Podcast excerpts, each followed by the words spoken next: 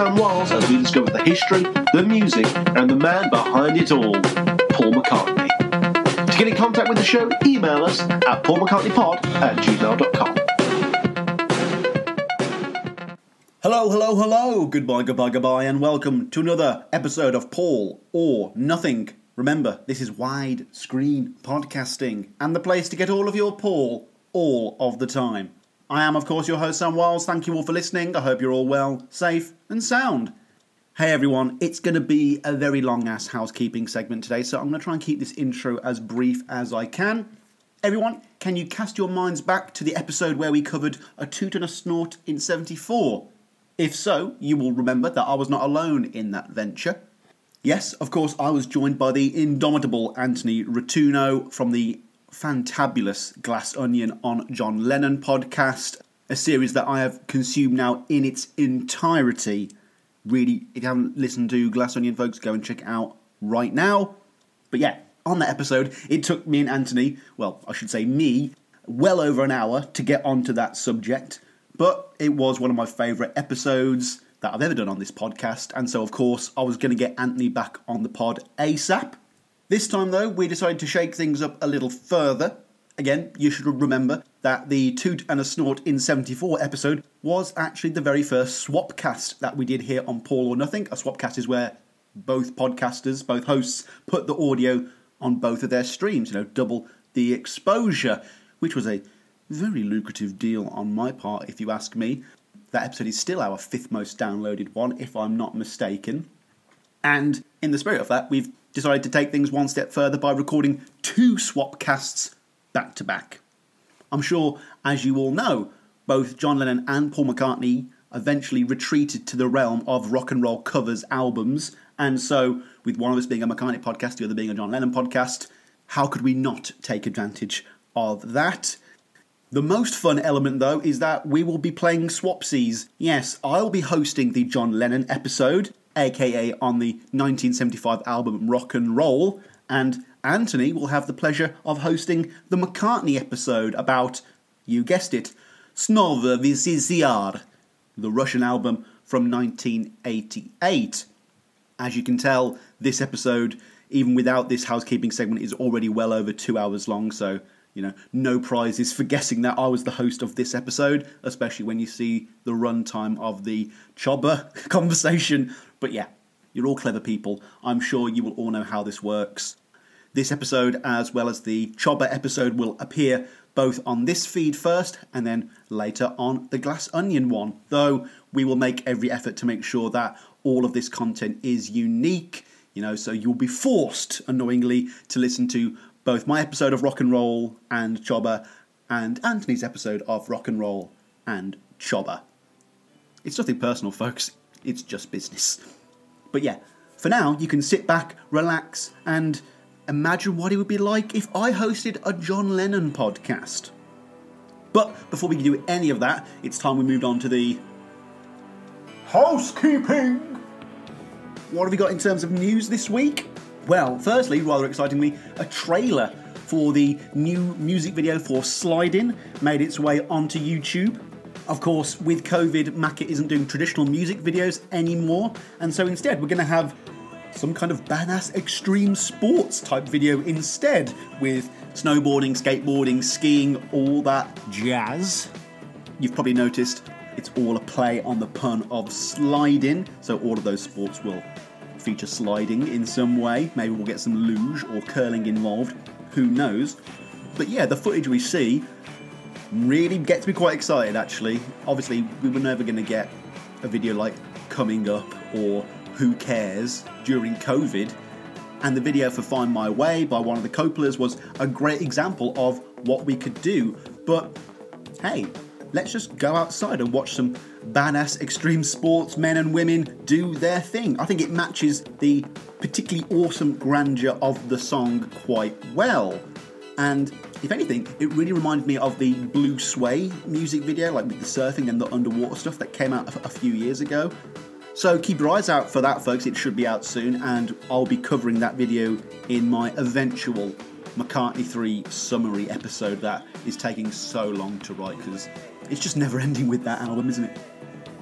We've also had another Spotify McCartney EP released for Valentine's Day. This one's simply titled Valentine and features Really Love You, the 2004 summer remix from Twin Freaks, then Deep Deep Feeling, Getting Closer, Long Haired Lady, also the Twin Freaks version, Kiss of Venus, Silly Love Songs, Waterfalls, That Would Be Something, Deep Down, Maybe I'm Amazed, another Twin Freaks selection, this is right up my alley, Every Night, We Got Married, When the Night, Looking at Her, and Maybe I'm Amazed. Yep, as you all know, folks, I am a big fan of all of this Spotify exclusive McCartney stuff. You know, even if it is just rearranging the same old songs in a new order, it's new McCartney content. It keeps him in the spotlight, and hey, if there's anyone who's going to drop a needless Spotify Valentine's Day EP full of love songs, it's got to be Paul, hasn't it? Also, on Paul's website, Paul does this little monthly question segment. I'm not sure if I put it up before. I might, I might have done during the McCartney 3 for All. It's called You Gave Me the Answer. Clever enough title. But fuck me, was this month's selection the most bland, pointless, needless entry ever. You know, normally they ask him at least stuff about the music or something with a bit more substance to it. And, you know, this month it's just catching up with Paul as to what he's been watching on TV lately, which turns out to be Boardwalk Empire and comedians in cars getting coffee. Absolutely riveting stuff, right?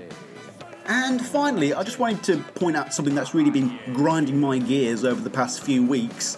Basically, pop star Cliff Richard, yes, that one, one of the Beatles contemporaries that they eventually left in the dust of relative obscurity, has released a new autobiography in the past few months to the sound of what he probably assumed would have been thunderous applause, but no. And instead, he has to plug this book in the only way he knows how by riding on the coattails of the Beatles. Now, for any non UK residents, Cliff Richard was part of the paedophilia scandal that crept over the UK a few years ago in the wake of Jimmy Savile's death. And whilst Cliff Richard was exonerated and proven completely innocent in that fracas, it irreparably damaged his relationship with the BBC. He doesn't do interviews with them anymore, he never appears on there. So, this means Cliff has to go to whoever else will take him. And, I mean, if we're talking about the lack of relevancy for Paul McCartney in 2021, you know, times that by 100 for Cliff. And he's had to find solace in one of the UK's newspapers, The Express.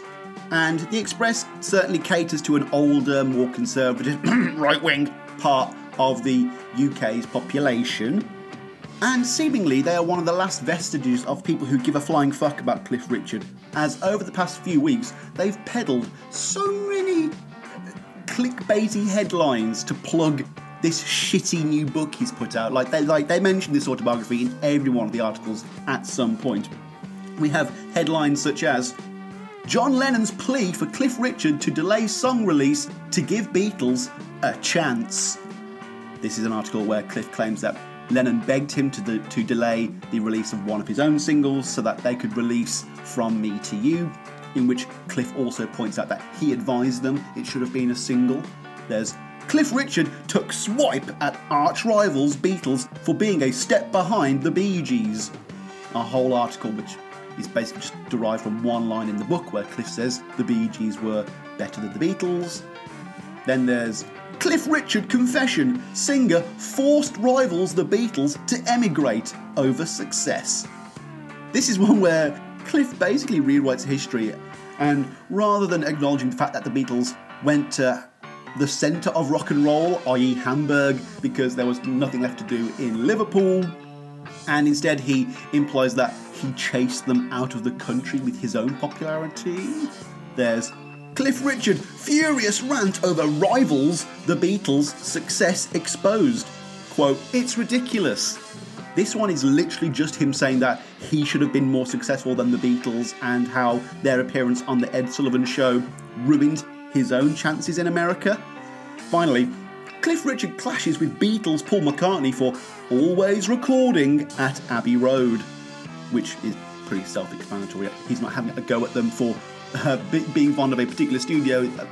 They are clogging up studio space that he could have used.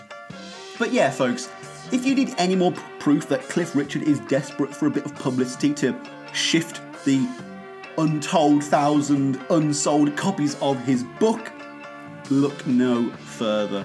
And the fact that he and this newspaper keep referring to the Beatles as his rivals is so sneaky because what it's basically doing is it's implying that they are on the same, you know, level, which they're just not. They're not.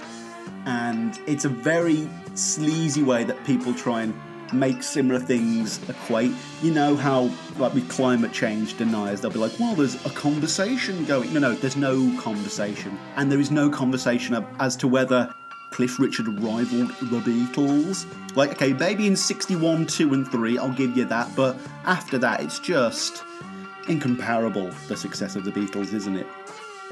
Also, if you need any further proof that this newspaper is right wing, look no further than the image of a crusading medieval knight with the St George's Cross of England emblazoned on its shield. Like, know, that's totally not a very nationalist, borderline offensive image there, eh? Anyway, fuck Cliff, fuck the Express, let's move on. To get in contact with the show, please email us at paulmccartneypod at gmail.com. As always, I love to read out your correspondence and I want to hear your Paul McCartney stories, whether it's trivia, encounters with him, you've had live shows you've been to. Have you ever met any of the ancillary characters in this story? Were you an Apple scruff? Were you an MPL scruff? Whatever it is, I want to hear it. Our first email today is from a first time correspondent named Lucas, and he says, Firstly, Sam, thanks for doing the podcast. It's gotten me through many days at work and helped me learn a lot of interesting things that I didn't know. Even thinking about becoming a patron. Think further about that, Lucas. Think long and hard, my friend. Anyway, back before I got into Paul, I had a CD of All the Best that I would rent regularly from the library. One time when me and my mum went up to New York to see family, we spun that CD hundreds of times. This was the first chance I had to listen to songs like No More Lonely Nights, Say Say Say, and many more songs from Paul's songbook. My favourite was C Moon.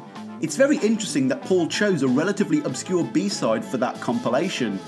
Anyway, all the best eventually led me to look into Paul's catalogue and, a few years later, find your podcast. I'm excited for more, especially the Off the Ground episode, a relatively underrated Paul album, especially the bonus tracks. All the best. Ah, I see what you did there. Lucas. Of course, thank you for that email there, Lucas. What a fantastic memory. I am so jealous. Oh my god, the idea that I would even put on one Paul McCartney album once on in the car with my own mum is is but a fantasy for me. So you you are a lucky bugger there. I must I must admit. You know, any musical memories you can have with parents are always treasured. You know, I can remember listening to Focus by Hocus Pocus with my dad whilst we got drunk at like 2 a.m. in the morning. Those memories will never leave you, even if mine is a little more salacious. Also, renting a CD from the library, Lucas, seems as old-fashioned as riding a penny farthing bicycle. Like that is that is incomprehensible to a, a streaming downloader such as myself. Anyway, I personally cannot wait to cover Off the Ground or All the Best, really. They both look like they're going to be fun episodes, and I must conclude by saying one should never underestimate Paul's hidden love for C Moon. He seemingly plays it at every opportunity, and it even comes up in a future episode that I've already recorded where me and John Heaton cover the James Paul McCartney TV special. So stick around for more C Moon content in the future. Our next email is from another first timer, this time called Kevin, and he writes As a 14 year podcaster myself, I produce two running podcasts. I know how much work can go into this stuff. You hide it well, but this podcast malarkey takes time, and none of us actually make a penny from it. So thanks and good on you. It's certainly not some sort of game to see who is the greatest Paul McCartney fan, but I can tell you that I have a beautiful 11 year old daughter named McCartney, and it makes for great conversations to those from a certain generation who, quote, get it. Now, this next part makes me think that Kevin might either be a little bit confused or might have just done some automatic writing. He says, Thanks again, Paul. I'm always called Paul. And keep it up. Can't wait for you to move on to the Beatles as well. Kevin. Again, Kevin, thank you so much for that email there.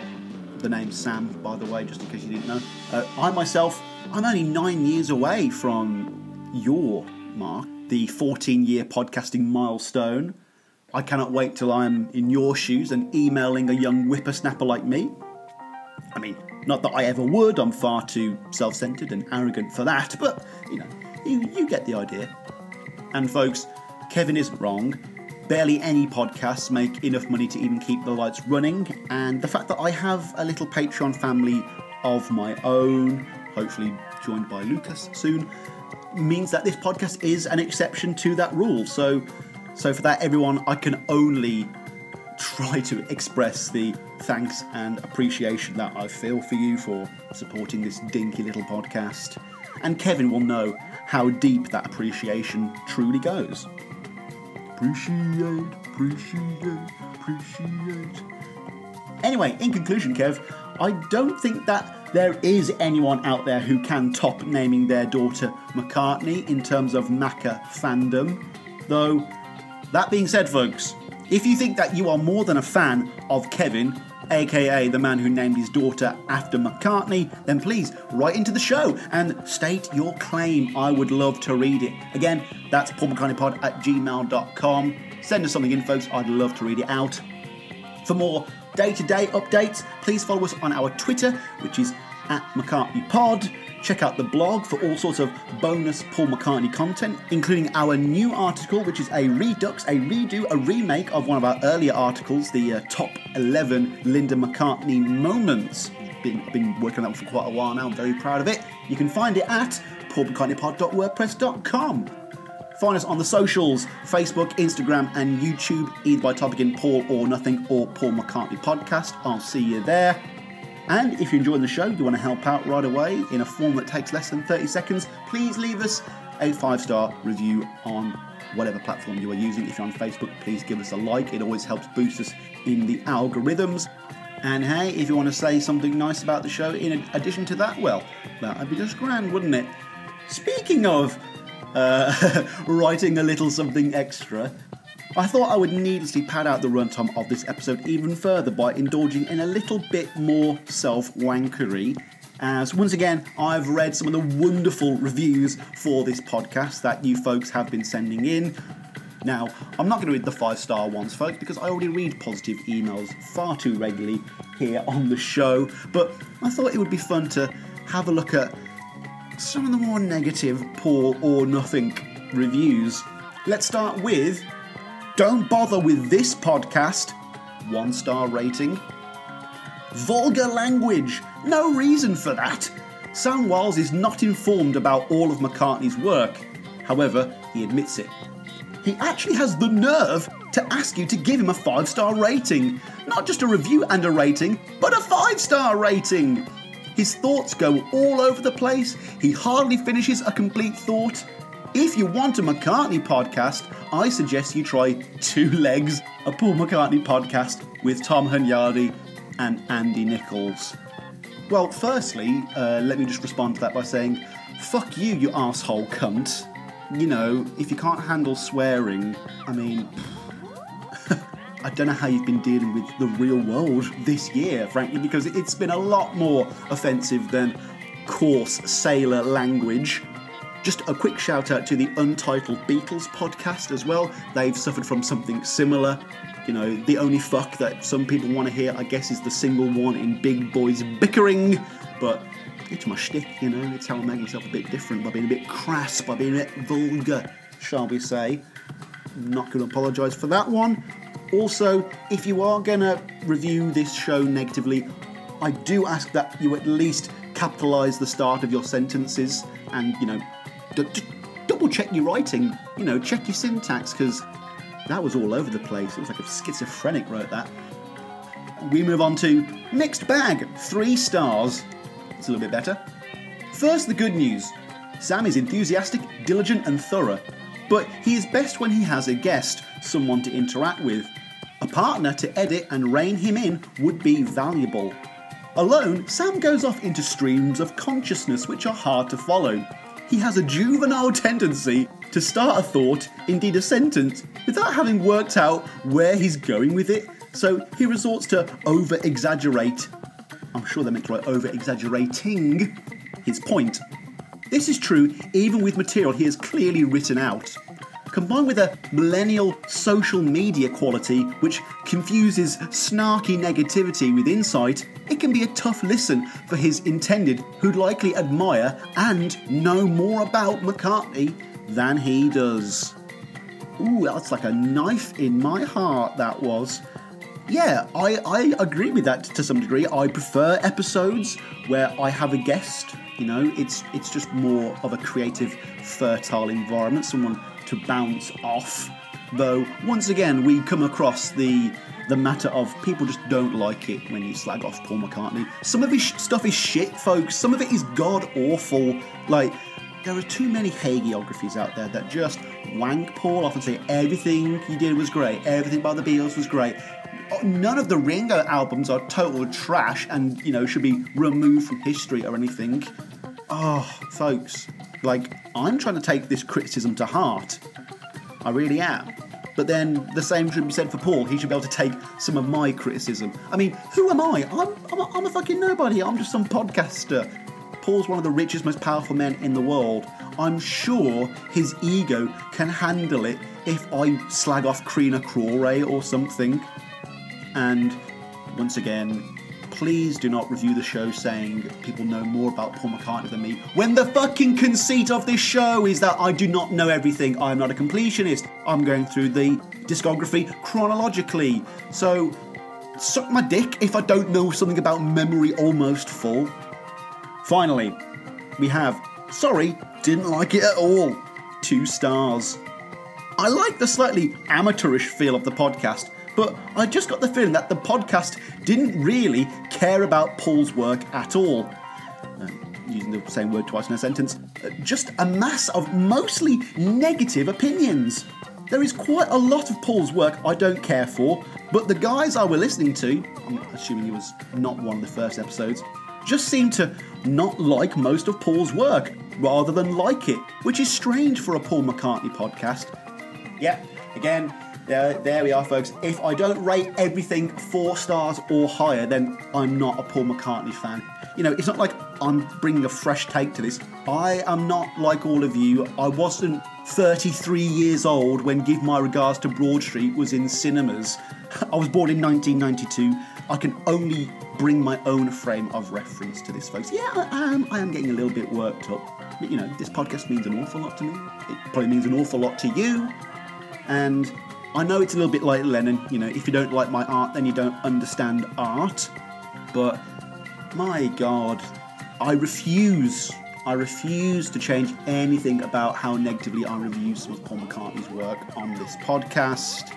Uh, if I didn't, I would just sound like all the other ones out there. and that is something I cannot abide.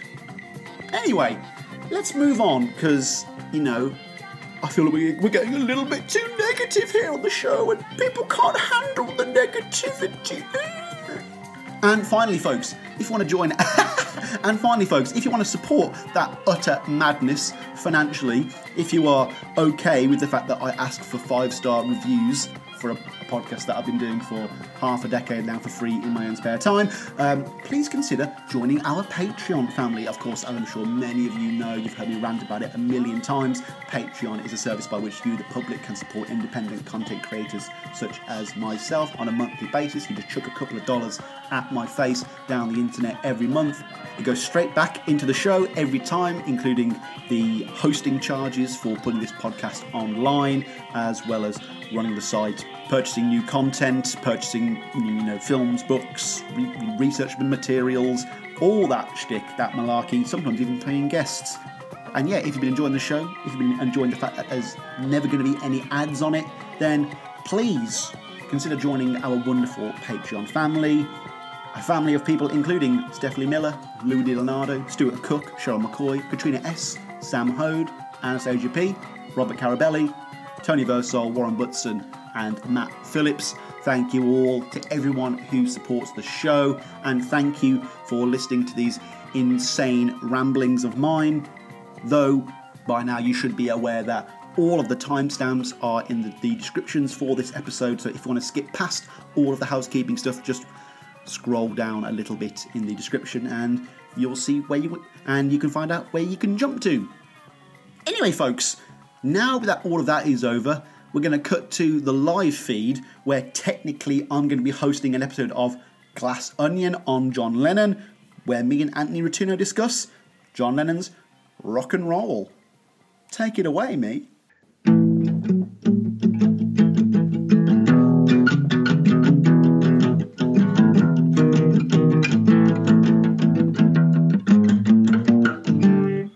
Sweet little 16. I've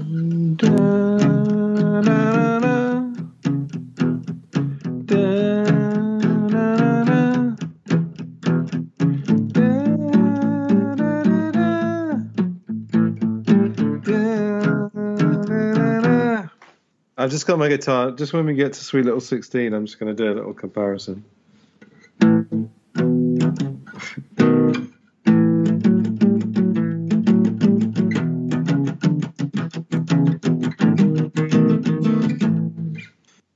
Hello, everyone. Hello, and welcome to another episode of Glass Onion and or Paul or Nothing, our second and or third swapcast, depending on which order you listen to. Where today we are going to be going through one of two back to basics rock and roll tribute albums put out by Lennon and McCartney in the years after the Beatles' breakup. I am the host of Paul or Nothing, Sam Wiles, and of course, I am joined once again by Anthony Rotuno, or I'm joining him, depending on your opinion, the host of Glass Onion on John Lennon. Anthony, I'm not going to say welcome to the show because it could be your show that I'm talking on right now. So I'm just going to say hello there, pal. How you doing? Yeah, say hello there instead. Welcome to my house, and I welcome myself to your house. A plague upon both our houses. Yeah, yeah it's good to be back. Yes, it's been ages. When when was the last time we did that other show? First June. lockdown, I think, maybe. I Yeah, don't know. June, I think, something like that.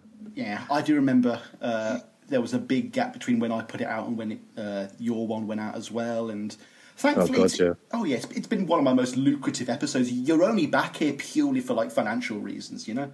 You're just using me. Oh yeah, everyone, you know. But I do have to thank you publicly before we continue because around six months ago, after we did the last one, uh, we agreed, along with our journalist buddy Owen Ling, agreed to review the classic Barry Miles book many years from now as a kind of threesome, if you will. And in that time, I still haven't finished the book.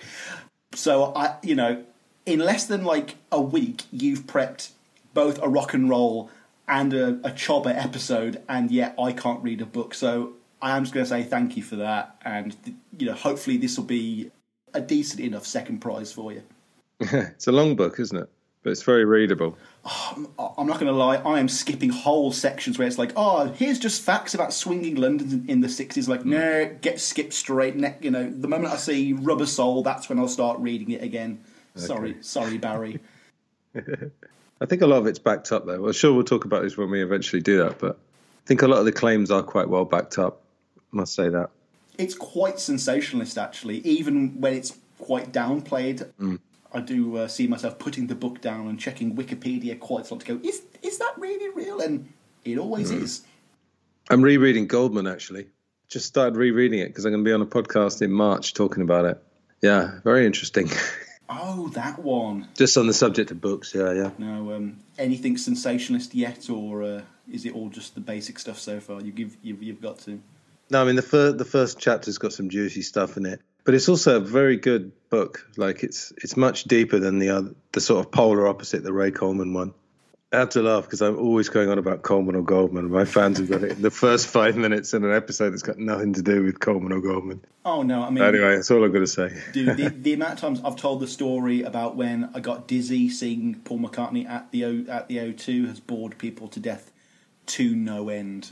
I'll probably add it again at the end of this episode just to annoy them. Yeah, send me a recording of that story for a previous episode. Well, I'll have to because there are no photos of that day. Unfortunately, I got the bloke standing next to me to, to uh, take a bunch of photos, and then I never got, uh, I never gave him my number. So. Oh, Anyway, dude, right. we're going to start the day off with your boy John Lennon's own rock and roll covers album, the aptly titled Rock and Roll. But before we get into things, let me ask you the broadest of today's questions. In general terms, are you a fan of covers? Do you ever find yourself listening to full cover albums? Yes, well, I did uh, do an appearance on Under the Covers, someone I believe you've worked with since. Yeah. I do, yes. I mean, I, I've been a musician for 30 years. I've been a songwriter as well, but I had a long period of covers. And I actually quite admire artists who put covers into their sets.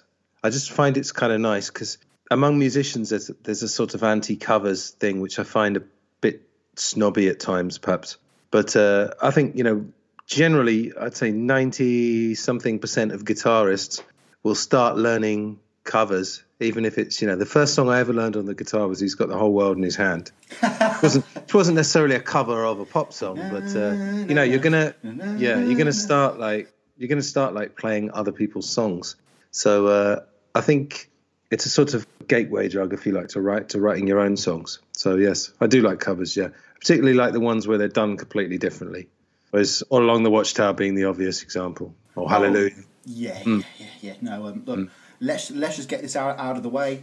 Dolly Hmm. Parton's version of "And I Will Always Love You" trounces the Whitney Houston one every damn time. That's the, if, if I have to make one point today, it's going to be that one. I don't think I've ever heard Dolly's one. You haven't heard Dolly's version? I don't think so. Oh, my heart weeps, folks. We're going to cut to that right now. If, if you're listening to Paul or Nothing.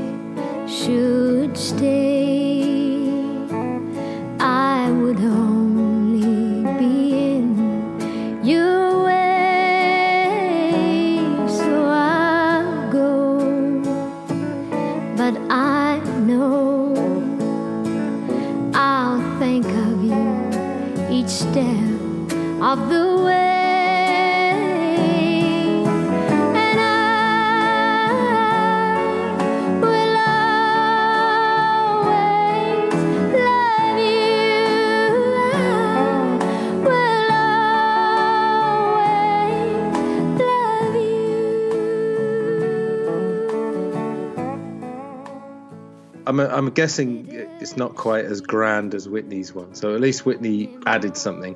I think when covers, I think you, well, you can do what you want, obviously, but uh, I would say you should when you cover a song try and add something different. So you, you prefer a, a reinvention than, say, an impression or an imitation? Uh, it depends. I mean, some people can just get away with it. If you've got a voice like, um, I don't know, Johnny Cash or someone, although Johnny Cash's covers that he did later in his life, he did do them differently, but you can get away with it if you've just got a very, very distinctive voice. So you don't have to, but I think it's nice to reinterpret them. I don't think it's sort of trouncing or trashing the original. I think it's more of a tribute, really. Just going back to what you were saying about artists and bands having to learn covers, though, that pretty Hmm. much sums up Lennon and the Quarrymen, doesn't it? Lennon was raised on learning Hmm. everyone else's covers in an era where you might not even know what certain chords are. It's it's not like he, he could go on tab.com or you know chords.com and just look up every single song by Chuck Berry. He, he might have to get on a bus to learn a D minor or something. Yeah, well, Paul tells a story yeah, about the learning the B7 because if you, yeah, because like if you play um, 12 Bar Blues, for example. Is that, I'm actually going to talk about that later when we get to one of the songs. But yeah, if you play the, basically you've got like um, a one, four, and five chords that, that goes together. So any sort of rock and roller, Elvis Presley, Chuck Berry, as long as you've got those three chords. And I think the B7 would be the third chord in in the key of E major. But yeah, you- you're right. Like they started doing covers, but of course, the, then Lennon and McCartney, when they met in 1957, they made the incredible discovery that they'd both been writing songs independently, which was quite rare in those days. So that must have been quite a moment. But like, the era back then as well, covers were just much more prevalent and ubiquitous in society hmm. anyway. Like you'd have easy listening albums or just an, a, you know, a singer like Barbra Streisand who doesn't particularly have new songs written for her, or Tom Jones. Let's just have a bunch of covers on this album. It's Tom Jones does all of these songs, and they all went to number one. It's a very different world to now, though. The Yeah. '60s, early '70s climate talking things like you know maybe I'm amazed, uh, Let It Be, Long and Winding Road. This year, it's all very McCartney heavy, as I would be biased to point out. It is a shame that more classic Lennon covers don't exist. Really, Well, Lennon and McCartney obviously changed the landscape. Not not only them, but they they among, among others. themselves. Yeah, Yeah, they made it. They made uh, well, they made everyone else work harder, you know. And do you know the story of why they started learning songs? One of Paul's stories. I do like this one. go on. Um, he said that like when they were performing in Liverpool in sort of the late fifties, and you know, there was this sort of sudden sprouting of you know 200, 300 bands in Liverpool playing skiffle and then transitioning to rock and roll. Yeah, Paul would say like the first band, the first band on the bill would, or say let's say the Beatles were third on the bill for argument's sake. The first two bands between them had done the Beatles' whole set. You know, so Right. what do I say? Rock Island Line, Hound Dog, whatever they were doing. John, he's so- done Dizzy Miss Lizzie. What are we going to Yeah. do? Yeah, The two bands, the two bands before us had done our whole set. yeah. Who would have thought decided- they would have played Blue Suede Shoes as well? Oh, Yeah. And um, what you were saying earlier about everyone doing covers as well. Often you'd have two quite major artists covering the same songs, same song in the charts at around the same time. So Little Richard and Elvis both did "Rip It Up," which is a song we're going to talk about today, and it would be in the charts, perhaps not exactly the same time, although that's possible, but certainly around the same time. So uh, yeah, it's just a, just a totally different landscape in the fifties. But um, Well, like, isn't isn't it a bit like cinema where it's like you know, back in the '30s, King Kong was number one for eight years because there hmm. might have been three other movies made in that decade, and there were just less songs. There were just less songs back then. There were less artists, and now when you've got Spotify and you've got access to millions of artists, you don't have to do Johnny B. Goode to get in the charts. You know. Yeah, there's there's always a sweet spot with all these things. It's like technology, you know. It wasn't much fun when you didn't have washing machines and, and women would have to spend all day scrubbing clothes, but but then uh, then you get you get past the sweet spot where the technology is great, and then it just goes on and on and on. So I think it's gone like that with songs. You know, not not that I've got anything against like being able to go on Spotify, but in a, in a funny way, like maybe it's my age, but like it was fun when you had to work a bit harder, you know, to find things.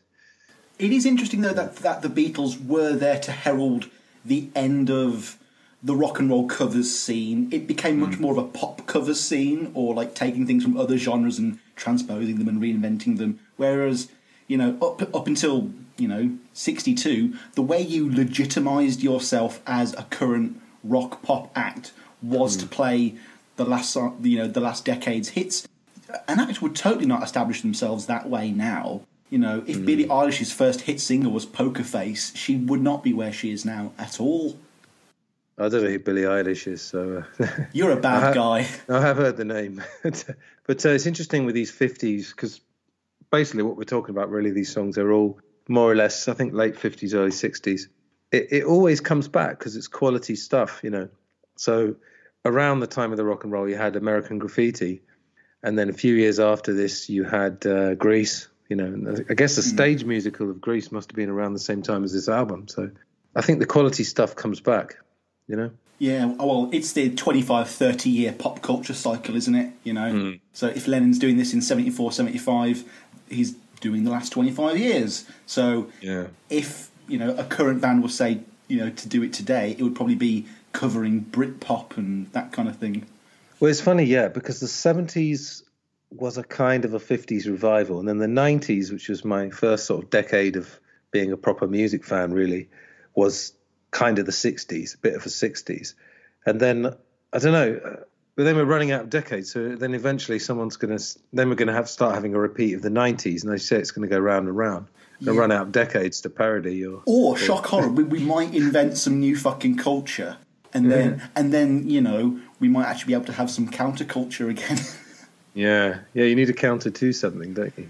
oh no, oh no! Like when you get a nice um, politician coming into power, that's the worst thing for art and comedy. It's like ah, you know, so, like society's going to going to improve, but the punk rock scene's going to suffer. Yeah, well, there's a famous. Uh, oh, you're a cinephile, aren't you? Have you seen The Third Man? Have I seen the third yeah, man? No, yeah, I don't know. Yeah. Oh my god! I'll take it you have. So Orson Welles' famous speech about, you know, what was it? Italy had 200 years of bloodshed, but they cr- create, but they produced Leonardo, Di- Leonardo DiCaprio. Leonardo DiCaprio. tired, I'm tired. Leonardo da Vinci and Michelangelo. Switzerland had uh, hundreds of years of brotherly love, and they produced the cuckoo clock. So, yeah, Orson's with you. Yeah, but I wouldn't trust anything Harry Lime said. You know, Yes, but Orson Welles wrote the speech, and I trust Orson a bit. I wouldn't. He was a fantastic trickster and uh, exposer of magicians. Uh, Uh, have you seen F for Fake? I bet you have. um, has has that got James Randi in it? No, it's like a sort of semi-documentary that Orson Welles made in the seventies. You'll Oh, love it. Really? Oh my Totally gosh. watch it. Oh. it, ah. yeah. And then, folks, we'll just cut and I'll go watch that for an hour and we'll come Yeah. back.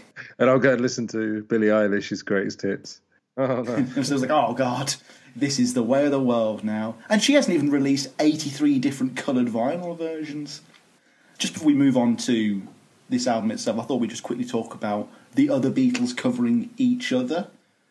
And mm. Unfortunately, the only real example we have is Paul doing everyone else.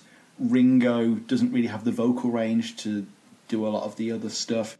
And George was never going to approach his own stuff, let alone uh, one of Paul or John's. Kind of the same with John as well. But Paul does amazing versions of All Things Must Pass, Being for the Benefit of Mr. Kite, Something Something. Imagine. You know, he, he's really nailed it. Well, on that subject, actually, there is a YouTube video Beatles singing each other's songs, but obviously, uh, what you're talking about is released versions or live versions. Le- Lennon sings uh, a bit of Unc- Uncle Albert, doesn't he? Which is insane. oh, does he? Yeah. Hmm. George sings "Get Back." Paul sings "I'm So Tired." Yeah, yeah, it's quite a funny video actually. But yeah, yeah, they didn't. I don't know. I suppose. Well, of course, John wasn't around after ninety. I mean, John wasn't really a live act hardly at all. You know, you only ever did one full length. Well, maybe two if you count Rock and Roll Revival, but two or three um, full length concerts. But I don't know. I suppose they'd say of like all the songs to do, why would I do my old bandmates songs? I suppose. Because the audience wants to hear them. And, That is true, And yeah. they're, and they're Yeah. paying you to be on the stage. Like, I get it. Yeah. as pandering as the Paul McCartney set list is, when he was being interviewed in 1989, and he, was, and he was just like, you know, I just thought, what does the audience want to come and see? And then he opens the the concert with Figure of Eight. I'm like, Paul, I don't, I don't think you've thought this hmm. through here. Like, that's not even the big single from that album. You know, you probably should have opened it with My Brave Face. But I'm not on Paul or Yeah. Nothing. I'm also on Glass Onion right now, and I'm completely confused, like what we're doing, but we're kind of both in each other's houses. I get it. Yeah. Yeah, no, no. This is like an acid dream, a fever pitch. You know, I, I don't know. I, I don't know what's real. I could be Anthony Rotuno right now. I could be Ken Michaels. Yeah. I don't know what's going on. but yeah, look. To start us off, Rock and Roll was the Okay. sixth studio album by John Lennon. It was released February 1975 and reached number six in both the UK and US album charts. The single "Stand By Me" peaked at number 20 in the US, number 30 in the UK. So, tell me, when or where in your Lennon fandom did you come across this album? And without any spoilers, how did you first appreciate the music? Well, I would say it's probably around the middle because he didn't really make that many solo albums. I was absorbing, I'd say Lennon and Beatles almost simultaneously in like the late 80s, early 90s. Macca was still current at that time, so I was absorbing some of his stuff as it came out. But um, yeah, somewhere in the middle. And I, I don't think my opinion of it has actually ever changed. Uh, and I did listen to it again this morning with an open mind, see if it changed, but it hasn't really. I, I find actually although we, we don't really think much of side A and side B anymore, we just think of it as like a an album or a I, CD. I, I still do, dude. Don't worry, you're not alone. That's good. That's good that you do. Yeah. A co-host on another podcast I do. He doesn't give a fuck about it. He's he's a digital boy. And I'm like, no, no. What open side two is so important in the, in terms of the sequencing? And he's like, Yeah. nah, bro. Sorry. So yeah. we just yeah, just to say, I've always sort of liked half of it, and I and I find mm. actually, yeah, side A is most of the ones I like are on side A, and it just sort of gets a bit. Um, Ooh. it just kind of goes on, and of course, when you're doing these sort of more or less twelve bar blues, there are ones you've got to try and find variation, and I'd argue that in some of these songs, not all. Some of them there's not really much variation, and it's all a little bit bloated. I mean, when we get to talk about the sessions, and how many musicians are on it. You know, compared with uh, Choba, which I was listening to also this morning, which is just sort and of cheese. a- Yeah. a- but yeah, it's a band. And when we get to Choba, I'd say there's a couple of things that could have been added to that. Here is kind of the opposite. Some of the tracks really work. His voice is m- mostly great. I, I really like his voice, but it, it just gets a bit. Um, well, the one thing with his voice, we know famously he didn't like his voice, and I think it's it gets slathered in too much uh, tomato ketchup in some of these tracks, Well- and it's just all a bit sort of overwrought at times. Well, let's just point out one thing. If you go onto YouTube right now, folks, you, you can listen to the session tapes for this. The vocals in it are way better in those early takes and during during the rehearsals, and you can tell it's John wanting to have that perfect Beatle vocal sound, like because like all all of his vocals during the Beatle days are just you know it was George Martin producing it. What more do you want? Whereas, hmm. especially when he's on his own, he either seems to panic at the last minute and just put the, the safe vocal on, or he just doesn't go for it. And there's there's a shorthand I've got for this album. Basically, they've got the same set list here. You know, it's all the, the same kind of rock and roll covers. There's one technically uh, jazz tune on Choba, Snova, if you want. and summertime as well. Summertime as well. Yeah. But we, but with John, you know, it is all rock tunes. Yet Yeah. Lennon produces these songs better, and there is a, a- a greater variety of sounds, even if it's not a greater variety of styles. Like he just, uh, th- th- th- there's a wider variety of just tones and stuff going on. Even if it is a lot of it is just na na na na na na na na na na na na na na like there is just a lot of that, and obviously Lennon is able to make that more interesting. But his vocal from start to finish is 99% the same. It isn't particularly interesting. Whereas Paul, the production is the same from start to finish because it, it is a band being done in two days, essentially mixed mixed on the on the third. But Yeah. Paul's got the better vocal. He's got a more diverse vocal. He he he can tackle a greater variety of song.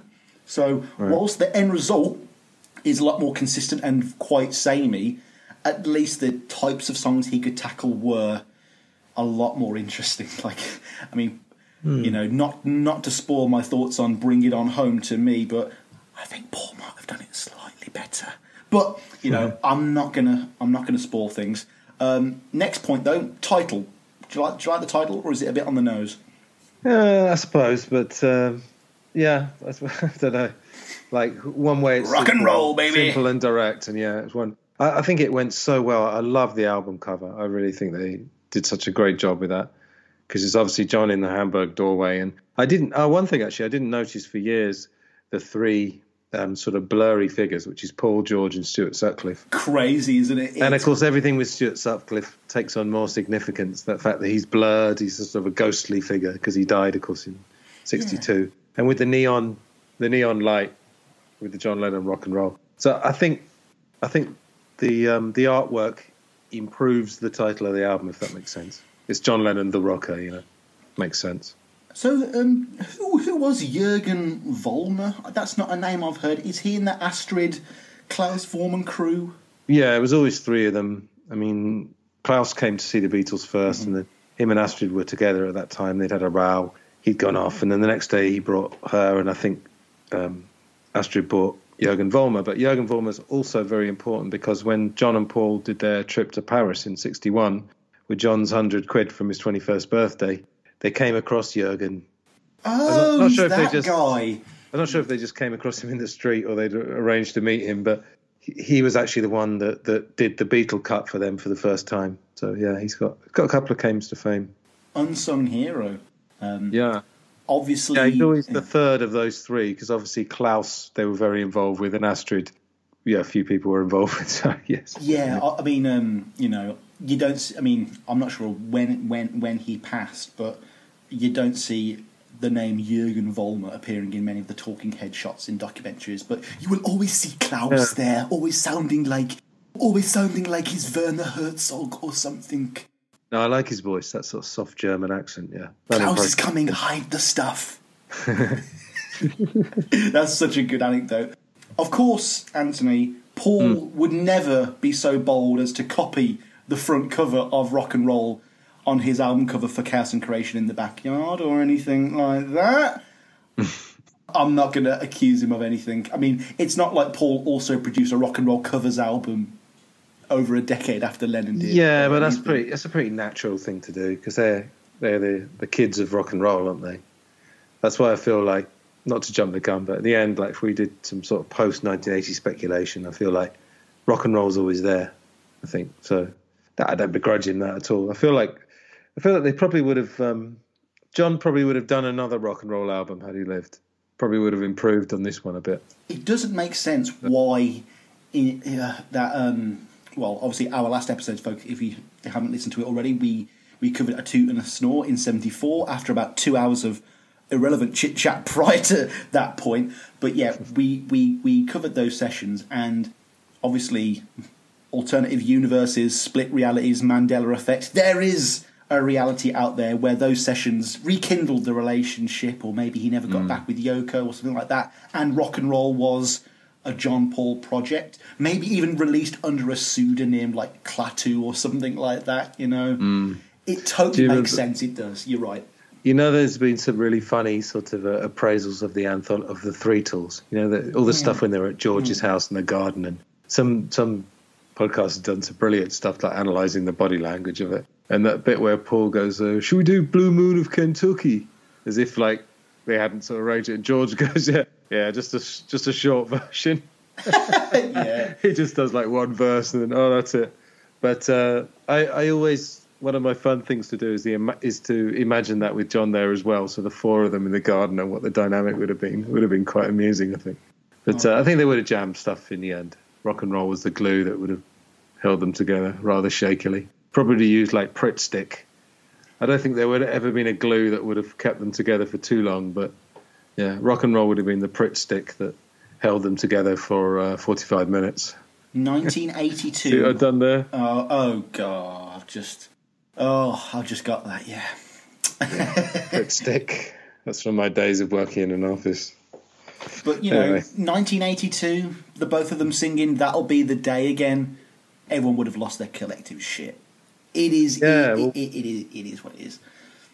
Yeah, well, whenever that um, that'll be the day. In spite of all the danger, I don't know when that was rediscovered. That was in the eighties. Yeah, yeah, that would have been good for them to recreate that. But I don't think George would have been into any of that. I think we know that George only redid the anthology because he'd been screwed for millions by that. Heresy. No, he did it because he wanted to make free as a bird. We all know this. Per- Perhaps he would have. Yeah, perhaps he would have done it eventually anyway. But I think that was a bit of an incentive. But have you uh, have you ever listened to the compilation album called John Lennon's Jukebox? No, I saw the South Bank show though. Very, very good. Yeah. So I mean, I've heard the songs, yeah, because I've seen the, the South Bank show. But uh, Yeah, yeah, it's good. I, what Watch Your Step by Bobby Parker is one of my favourite songs and recordings ever. Even though it's basically it's the bridge between What Did I Say by Ray Charles and I Feel Fine. Oh, Yeah, definitely. yeah. That's Definitely going to gr- add that to the playlist after this. yeah. That's a great song. I could just listen to that guitar like forever. Yeah. It is cool though that Lennon just had a jukebox that he took on tour with him in '65, and it basically has all the songs that will appear on Rock and Roll and Choba at the same time, and he's just got hmm. history in a little box with him right there. Yeah, but the South Bank show they kind of did this thing where they were. Uh, I remember a, view, a review of that when it came out, and it was just like, were Beatles songs just recycled versions of old songs? But I mean, you can say that about anything. I, guess we're going to talk about Morris Levy, aren't we, today? So, yeah, Morris, totally uh, not scrupulous Levy. Yeah, we'll uh, get to him shortly. Something I noticed about all, about going through all of the alternate takes for this album was that they were all longer and usually featured lengthy fade outs. So does this mean Lennon like realized how indulgent the sessions were and he wanted to tighten things up, or is this just him being a you know a good self producer? Do you reckon? Well, I think um, there's a bit of a parallel here because uh, if we go forward to Oasis, they did their first couple of albums, definitely maybe Morning Glory, really good. And then Be Here Now, I remember when that came out, I was about 21, 22. And the first reviews of it were like, oh, yeah, she's brilliant. Is more of what we love. And then like a couple of more critical reviews said, yeah, but some of the songs are like two minutes longer than they should be. And Noel Gallagher, you know, is very honest always in interviews. He said, oh, yeah, I was, it, I put that down to cocaine. Uh, because it, it just makes if you think about songs which are made and you know there's there's cocaine around the sessions, it makes everything overblown, bloated, overwrought. And Noel Gallagher said a funny thing. Uh, he said, you know, someone came up to me at the time and said, "Oh, do you think? Do you know what I mean's a bit long at eight minutes? You know that song, Oh my people, right?" and he goes, "No, I think it should be fucking longer, to be honest." See, I So, love uh, that. I appreciate that. If anything, you know. Yeah, it, it depends what. As a listener, it sort of depends what mood you're in. You know, if you really, if you're into the song, and at a party or something like that, maybe you, like it being dragged out. But I think, yeah, I think that just points to the to the debauchery of the sessions. It's just like, oh, let's just keep this going longer and longer. You know. So I think he he came back. John Lennon had this ability. I think we talked about this last time actually, and George Harrison talked about the tilt mechanism. They had this ability to sort of sober up to get the job done. So I think one of the strengths slash criticisms or weaknesses of this album is that it actually comes out quite slick, yeah. which is really kind of the opposite of the debauchery. I mean, I think. Do you know if there's any songs from the original sessions that are on this album? Is it, or did did he not use any of them in the end? Oh, the the the, uh, the, uh, Phil, the Phil Spector stuff. You mean? Yeah. There are three or four tracks. I'm just going to quickly go on the old Pedia of Wiki. Well, because I was looking for that today, I couldn't find it. So yeah, uh, all tracks arranged by John Lennon except for produced by Phil Spector, which is "You Can't Catch Me," "Sweet Little Sixteen," "Boney Maroney," and "Just Because." So four of the tracks made it onto. Oh the yeah, yeah, yeah. Okay. Um, Yeah, I think I think maybe Angel Baby might have been Spector as well, but that didn't make it onto, onto the final album. I love Angel Baby. That came out Rosie in the original. She was 15 when she did that. The originals, the originals as well. That's some like Mary Hopkins shit. That is. That's obviously. Well, I'll get onto this with the individual songs, but just so much of this album lost out to later edits. Like just because is perfect as a closing track with like a lot of um, fade out and indulgent uh, production, but songs like Be-Bop-A-Lula just sounded a lot better in that plastic Ono, ah, that's good enough, rougher state. And Lennon in, inhabits that world so much better than McCartney does. Like, if someone says a McCartney album's overproduced, I'm like, okay, what's your point? Like, that's a McCartney album. Whereas, like, you know, nothing sounds better to me than Well, Well, Well. And it's like, you know, an, an all over the place, intentionally quite bad production. And that's really interesting. Whereas with this album, he's almost got this split personality where he's got this cokehead, pisshead artist who he's got to work with. And then he, he sobers up the next day and goes, Oh God, that was me. What was I doing? I better not do that when I get back in the studio next time. And then one later, and then he's back to playing a, a 65 minute version of Boney Maroney. Yeah, but he, like I say, like unlike some of the rock and roll casualties, he had this ability to to put it back together. You know, to go back the next day, and like you said, yeah, go, oh blimey, what was that? Let's sort it out. So the album both benefits and it's, it's both a benefit and a drawback. Yeah, we, we, we'll uh, go through some of these songs later, but the, the extra Okay. tracks that we know of, at least, hmm. we've got Angel Baby. We'll definitely talk talk about that later. Hmm. To Know Her Is to Love Her, Since My Baby Left Me. Those were the two big ones that were put on later releases. Then you've got Be My Baby. Amazing. Hmm. That'll be the day. A song. If you don't know why that's important, folks, go listen to another podcast because we're not going to explain it to you. Uh, 30 days. Come on, What's that? everybody. Uh, not What's 30 days? It's Oh. it was it's just listed. I don't think it's even on the uh, video I, I watched. Um, there's a song called "Come On Everybody." Oh, Eddie Cochran, yeah. Come on, everybody. Ding, Yes. ding, ding, that. Although it reminds me of "Come On People" by McCartney, and like that's where he got the the the, the "Come On" spelling from. Right, right. There's a rendition of "Here We Go Again." Um, there's a really funny uh, rehearsal where Le- where Lennon's trying to teach the band Lady Marmalade, and I only wish Le- like Lennon was alive to listen to the Pink and Christina Aguilera version of Lady Marmalade. That that'd be really funny to me. And there was also a, a reprise of Just Because as well to round Okay. things out, which would have been really interesting. Which is the one that's got like a party atmosphere and it's got like these call and response. I think that might be Since My Baby Left Me. Yeah, I think it is. Yeah, anyway. Whenever I read that title, I keep breaking into Heartbreak Hotel. Since my baby left me, I found a new place to dwell. Well, yeah, I'm almost. Well, yeah, there's a link there because Since My Baby Left Me is Arthur Crudup, who did the original version of That's All Right Mama, which was the song that really propelled Elvis Presley. Wait, hang on. Do do rock and rollers just sample each other all the time, and it's not a big deal? Are you saying? Well, I think I think yeah, I don't know. I think with rock and roll, you, you are you are dealing with a, I mean, a fairly limited palette. Really, it's quite amazing that that for fifty or sixty years, people have been able to come up with stuff that is more or less original. You know, but yeah, I think in those days, well, you've got to remember, like in folk music, for example, a lot Bob Dylan used lots of melodies that had already existed, and there wasn't this sort of obsession with intellectual property that there is now, which is part of the way our culture's gone, really. So it was just like, oh yeah, there's that melody, and if you, as long as you put your own words to it, then that's okay. So I think there was a bit more. Maybe there was just a bit more of a sort of communal spirit in those days. Don't know. Oh yeah, no. There are so many songs where it's like if you look at the line on this, it'll say traditional, arranged by. Like, oh, that's not their song at all. I was, Yeah. listening to, I was into a, a track by Dave Van Ronk called Luang Prabang, and I was like, oh, this is a really good melody. And it's like, no, no, that's an old Yorkshire, Lancashire mining song from like the 1840s. He just put his Really? own words. Oh yeah, yeah, yeah, yeah. Yeah, but Luang Prabang is a place in uh, Laos. I've actually been Isn't- there. Yeah, yeah. It, um, It's weird. Yeah, when I came back from Luang Prabang, I didn't have my thing where my balls used to hang. Is the uh, is, yeah? Oh no, no, it's a it's a classic anti-Vietnam protest song. You Oh, you see, fucking yeah. love it, Oh, right, right, right. and it's the guy who Oscar Isaac plays in the Coen Brothers guitar cat. Oh, I film, love that. The sad yeah. film Inside, inside Llewyn Davis. I inside Llewyn. Davis, Yeah. which has my future partner Carey Mulligan in it. I will I will win her heart one day. I know I will.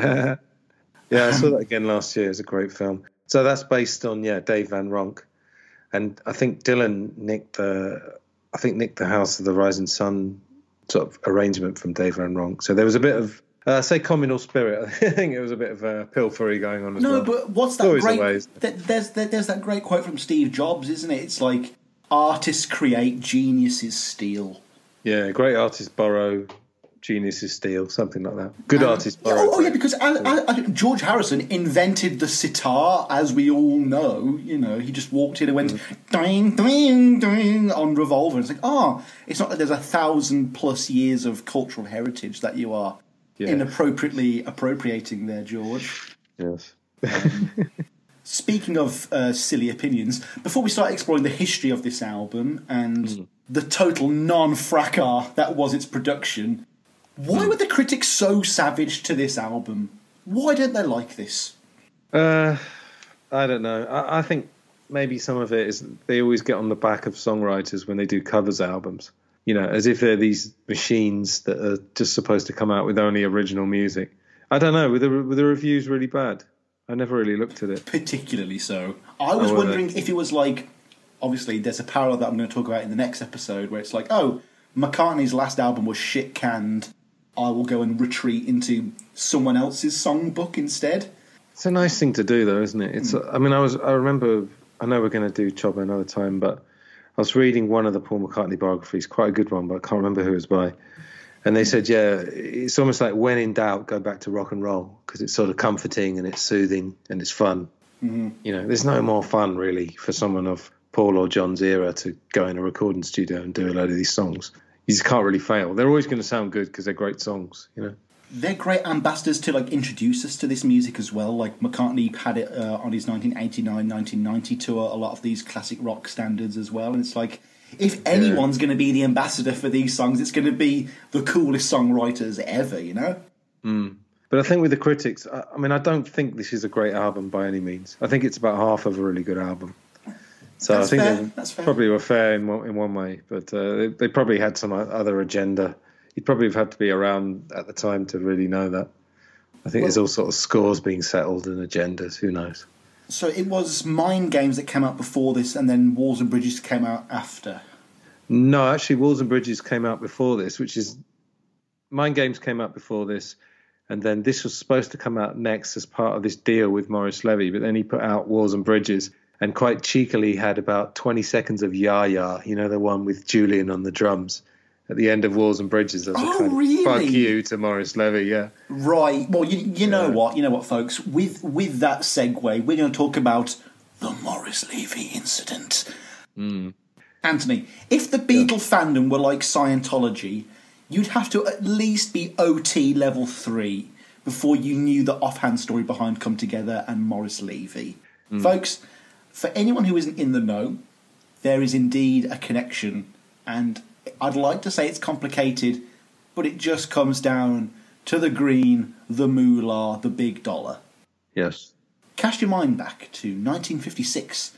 The great Chuck, totally not controversial for fucked up reasons, Berry has released his hit single, You Can't Catch Me, which features the lyrics, Here Come Old Flat Top. Yeah. You fast forward to 69, hey up, keep it cheeky, and uh, John Lennon finds himself writing a campaign song for Timothy Leary. Timothy Leary ends up in the slammer for bullshit charges. Lennon's back in the studio trying to figure out this song. And for whatever reason, that we'll get into, the line, Here come old flat top, also winds up in The Beatles Come Together. And that was a rather successful, lucrative B side for the band. Remember, folks, thi- thi- this is back in the day when B sides could be in the charts along with the A side due to radio play and all sorts of weird chart. That was a labels. double A side, I'll have you know. It was a double A side. That was a double A side. Anyway. but, but, but yeah, Okay.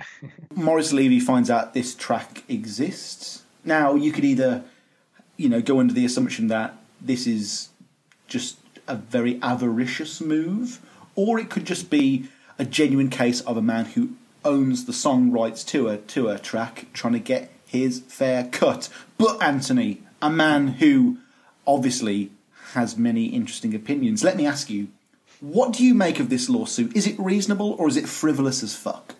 Well, um, when they actually recorded "Come Together," uh, your man Macca did say to John, "This sounds a bit similar." I don't know if he actually said "You can't catch me." I suppose he did, yeah, because of that lyric. And actually, the swampy, the more swampy version, the "Come Together," you know, obviously on Abbey Road, um, that was credited to to Macca's idea. So obviously, the similarity was there. But it's very interesting this whole issue because now, now with um, you know YouTube and all all these kind of access to music if you put in Led Zeppelin plagiarism in YouTube and you don't know anything about it, you will be quite shocked, listeners. They didn't write any of their great hits. Oh my god! Well, no, no, it's not that. It's mostly the first album, in fairness. I mean, Led Zeppelin did loads of great songs, a great band. But Stair- Stairway to Heaven's the big one, yeah. I don't know, because that's only really the, the intro. And I was thinking the first album, um, quite a lot of them. I mean, Dazed and Confused, there's a song that came out like a year earlier that goes, Been dazed and confused for so long, it's not true. the Led Zeppelin one's exactly the same. Does it go boom, boom, boom? That's the thing, I- Boom. Because like, there's that classic McCartney quote, isn't there? You know, they sang "And I Love Her," but the song is "Do do do do" that George came up with independently. So, Yeah. Yeah, uh, yeah. We're not lawyers, folks. We're not lawyers, but let's get into it. Yeah. Yeah, but no, it's it's such a grey area. Another one um, that hardly anyone seems to know about. You know, the last time by the Rolling Stones. This could be the last time, maybe the Yes. last time. I Look up the Staple Singers, the last time. I think it's called This Maybe or Could Be the Last Time. And I mean, it's just exactly the same. It's like, how did this get? How did this like pass by? And the reason is that you know, if you didn't have the Staple Singers album, or you know, then you could get away with it in those days. But uh, the funniest thing about this is that, of course, the version of "You Can't Catch Me" that eventually ends up on rock and roll that we're going to talk about is done much slower and sounding more like Come Together, which is quite funny. I think There's, that's there's another intentional from John Lennon. production choices there, hundred. Oh, definitely, definitely, definitely. But the other thing is, uh, I've heard people say, "Oh, Run for Your Life" is a rip-off of "Baby, Let's Play House" because he says, "I'd rather see you dead, little girl, than to be with another man." But the rest of the song sounds nothing like it. I mean, something, you know, George Harrison's most famous song. The first lyric is from "Something in the Way She Moves" by James Taylor. So, I think we've got to be a bit careful with this. Yeah, yeah, and roll over Beethoven as needs a shot of rhythm and blues as well. So, like, is Yeah. that is that cover ripping off another cover? Yeah. You know, I mean, I think I think tributes and nods to other songs are kind of quite charming. I quite like them. So you've got to look at the overall effect. And I don't know. I'm torn here. no, I think in the what- end, what about- is what- business. What about placeholder lyrics though? We know the Beatles would map out songs with other people's lyrics or their own, just kind of, you know, Hmm. a, a bit like how David Byrne might just literally talk in tongues to, to like get the right syllables out, but. Hmm. Yeah. you know, it is very possible that John had every intention to change it to "Here come old Yoko" or something, and he just left it in. Maybe out of arrogance. Maybe he just thought it was a tribute. Maybe he thought they would like it. There is definitely a case here. You know, I I just did an episode on the Ruttles with my main man Andy, mm. and some people, if something's successful, will just try and sue you and get some fucking money out of it. This isn't revolutionary, Sure. folks. Going back to the Stones and the Verve, did the Verve ever make a penny off of that song? I don't think they did, but the Rolling Stones made about three million quid. Oh, is that right? Bittersweet Symphony, yeah. Because it sounds like an orchestral version of the last time. Again, irony of ironies. Yes. Staple singers should be earning off that song, not not the Rolling Stones. oh dear. And Yeah, know, think- uh, is this about what's right, or is this about who's got the best lawyers and the most money?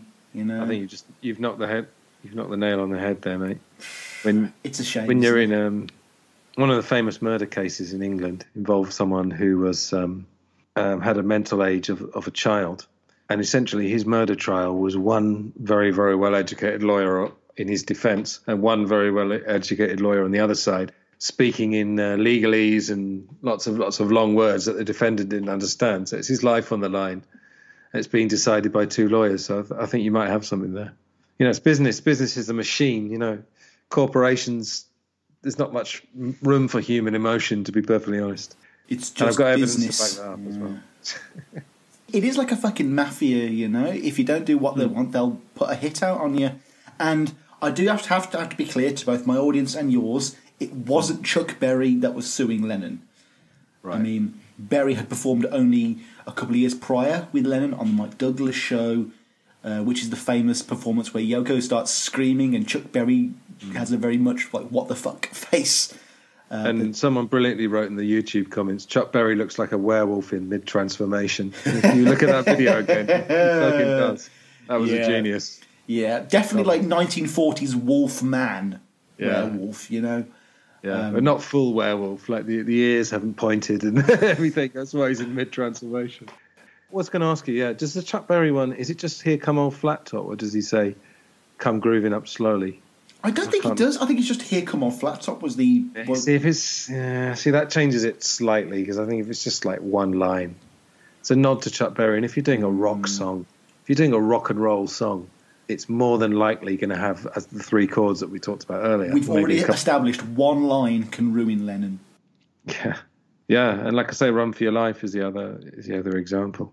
So yeah, yeah. in, Mercy. I was gonna say- It's a messy business. So in 73, the case was brought before a judge in New York, and before the December trial, it was settled out of court, as most juicy things that would reveal nice evidence for the public normally are. Jeffrey Epstein. Um, according to Levy, this was the settlement.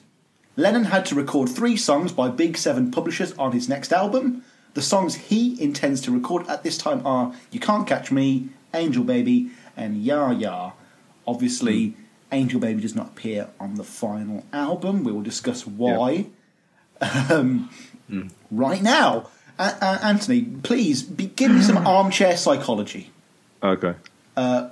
Was the fact that oh no no no no sorry I need I I I need, I need, I need to explain it first. Basically, what happened is, folks, the the agreement was Lennon had to put these three songs on whatever the next album was, and we're going to talk about the production shortly. But for some reason, one of those songs did not end up on the next album, and we'll go into more detail shortly. But Anthony, give me some arm, armchair psychology here. Do you think hmm. that this was a production or track listing choice, or is this Lennon being the kind of guy who you know throws bricks through people's windows if he loses a court case, being spiteful and petty and saying "fuck you" to Morris Levy? Um, almost certainly that, yeah. Because we've already talked about two two fuck yous he'd done already. So uh, yeah, I just uh, there's a good interview when he's um, during his immigration battle when he says, "Oh, "At the end of the day, I've just I've never liked authority," and uh, you know, somebody grows up with that instinct. There's there's just always going to be that thing that you can't resist doing, which is just like sticking the boot in, you know. Oh yeah, like some. I mean, why didn't someone in Nixon's administration say, "Just let him in the country and he'll shut up"? That's the best thing to do. Yeah. No, I, I've got to keep him out. Irony of irony, of course, he would have survived if they'd kicked him out. Oh, don't! Oh, don't say I that! know, oh know. God, it's, you such a ter- it's such a terrible thought, isn't it? look. If Lennon had just been okay with being bothered on London streets, he would be alive now. Yeah, sure. Yeah, absolutely. Anyway, um, what were you saying? Well, no, what you were saying, because of course this wasn't the next album that came out anyway, which was part of the trouble. Mm-hmm. So, like I said earlier, he included like 30 seconds or whatever it was of Ya Ya with Julian on drums. Um, I don't even know why he did that because the agreement was to have three songs on the next album. So why put one? Why you may as well just put none. But he brought out Walls and Bridges basically because he obviously, despite apparently having all you know all this drunken debauchery every night, which clearly you know it wasn't every night. 74 was very very productive for him because he wrote the whole of, well, well probably most of Walls and Bridges. Um, put that together, and then I think with some of the same musicians. I mean, he all, he generally worked with people like Jim Keltner and Jesse Ed and Klaus Voormann. He had a very productive 74. So, yeah, I, I don't know. I, th- I think if he could just stick the boot in in his own way to Morris Levy, I think he'd do it. Because then we got Roots. You know, we're going to talk about the Roots issue as well. Yeah, tell me about Roots. What happened with?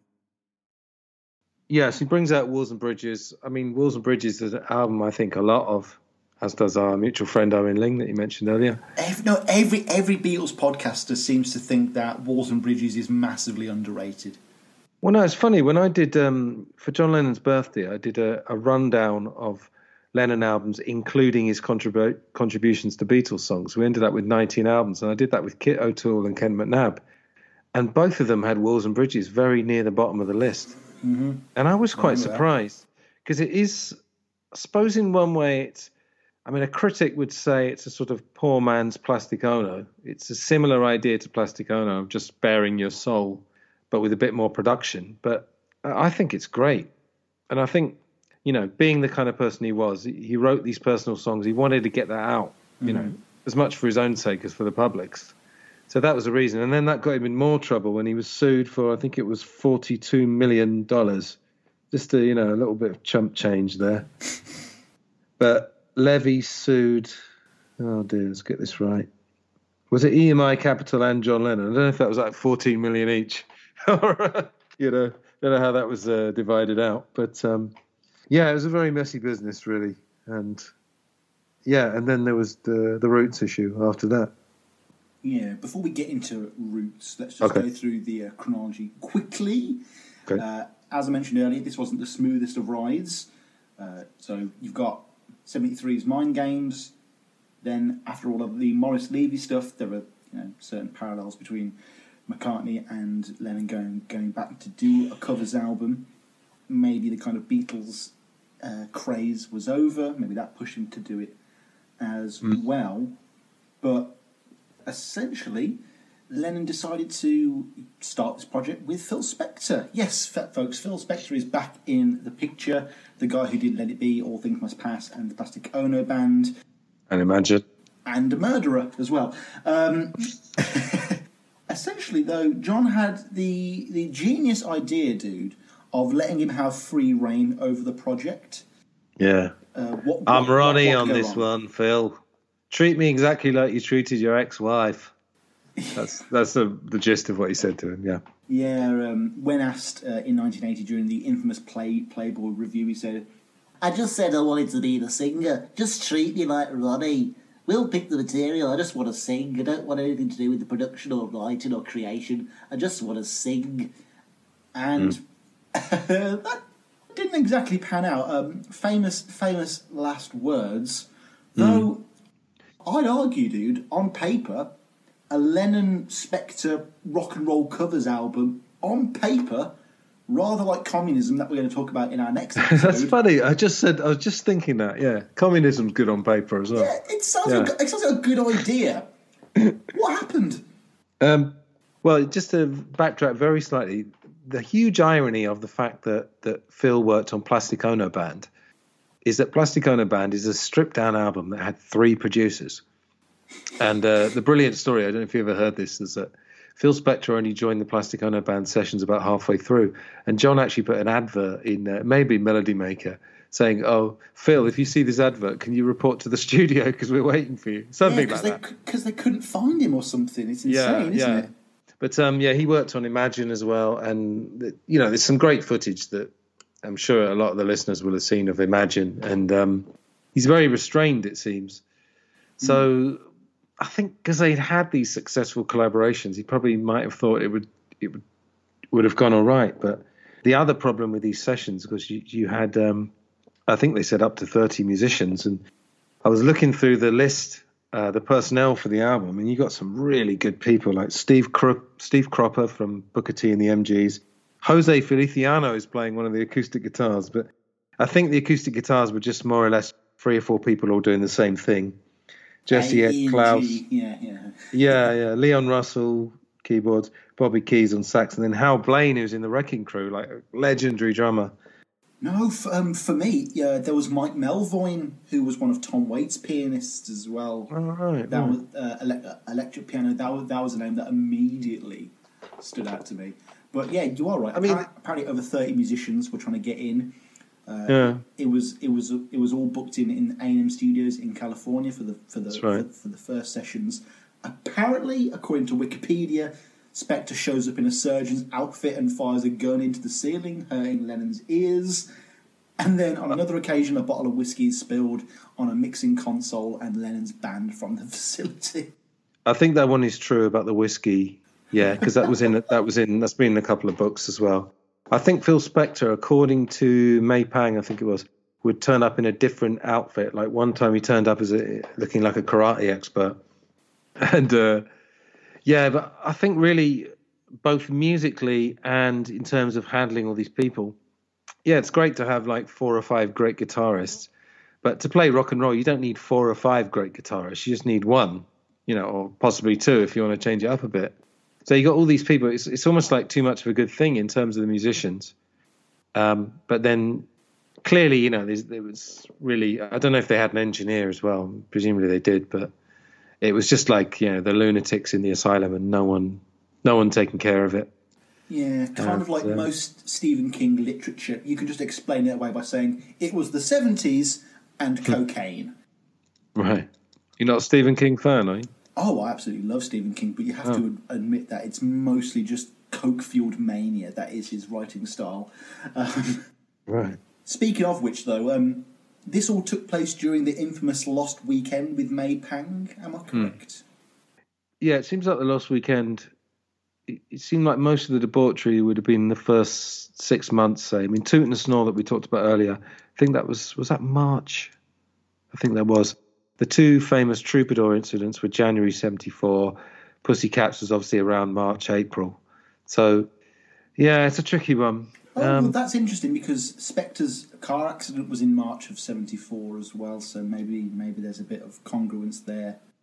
Yeah, the last weekend is is such a problem, really. Uh, I think again, as I was talking to you earlier, the, the John Lennon story up to about 1973 isn't that contested. Like Goldman had a different spin to to most other people, I'd say, but it's the lost weekend because in the official version that sort of that Yoko is that Sean is now inheriting from Yoko seamlessly, it seems. You know, May Pang's pretty much airbrushed out of it so it's so difficult to know. I mean, all these stories.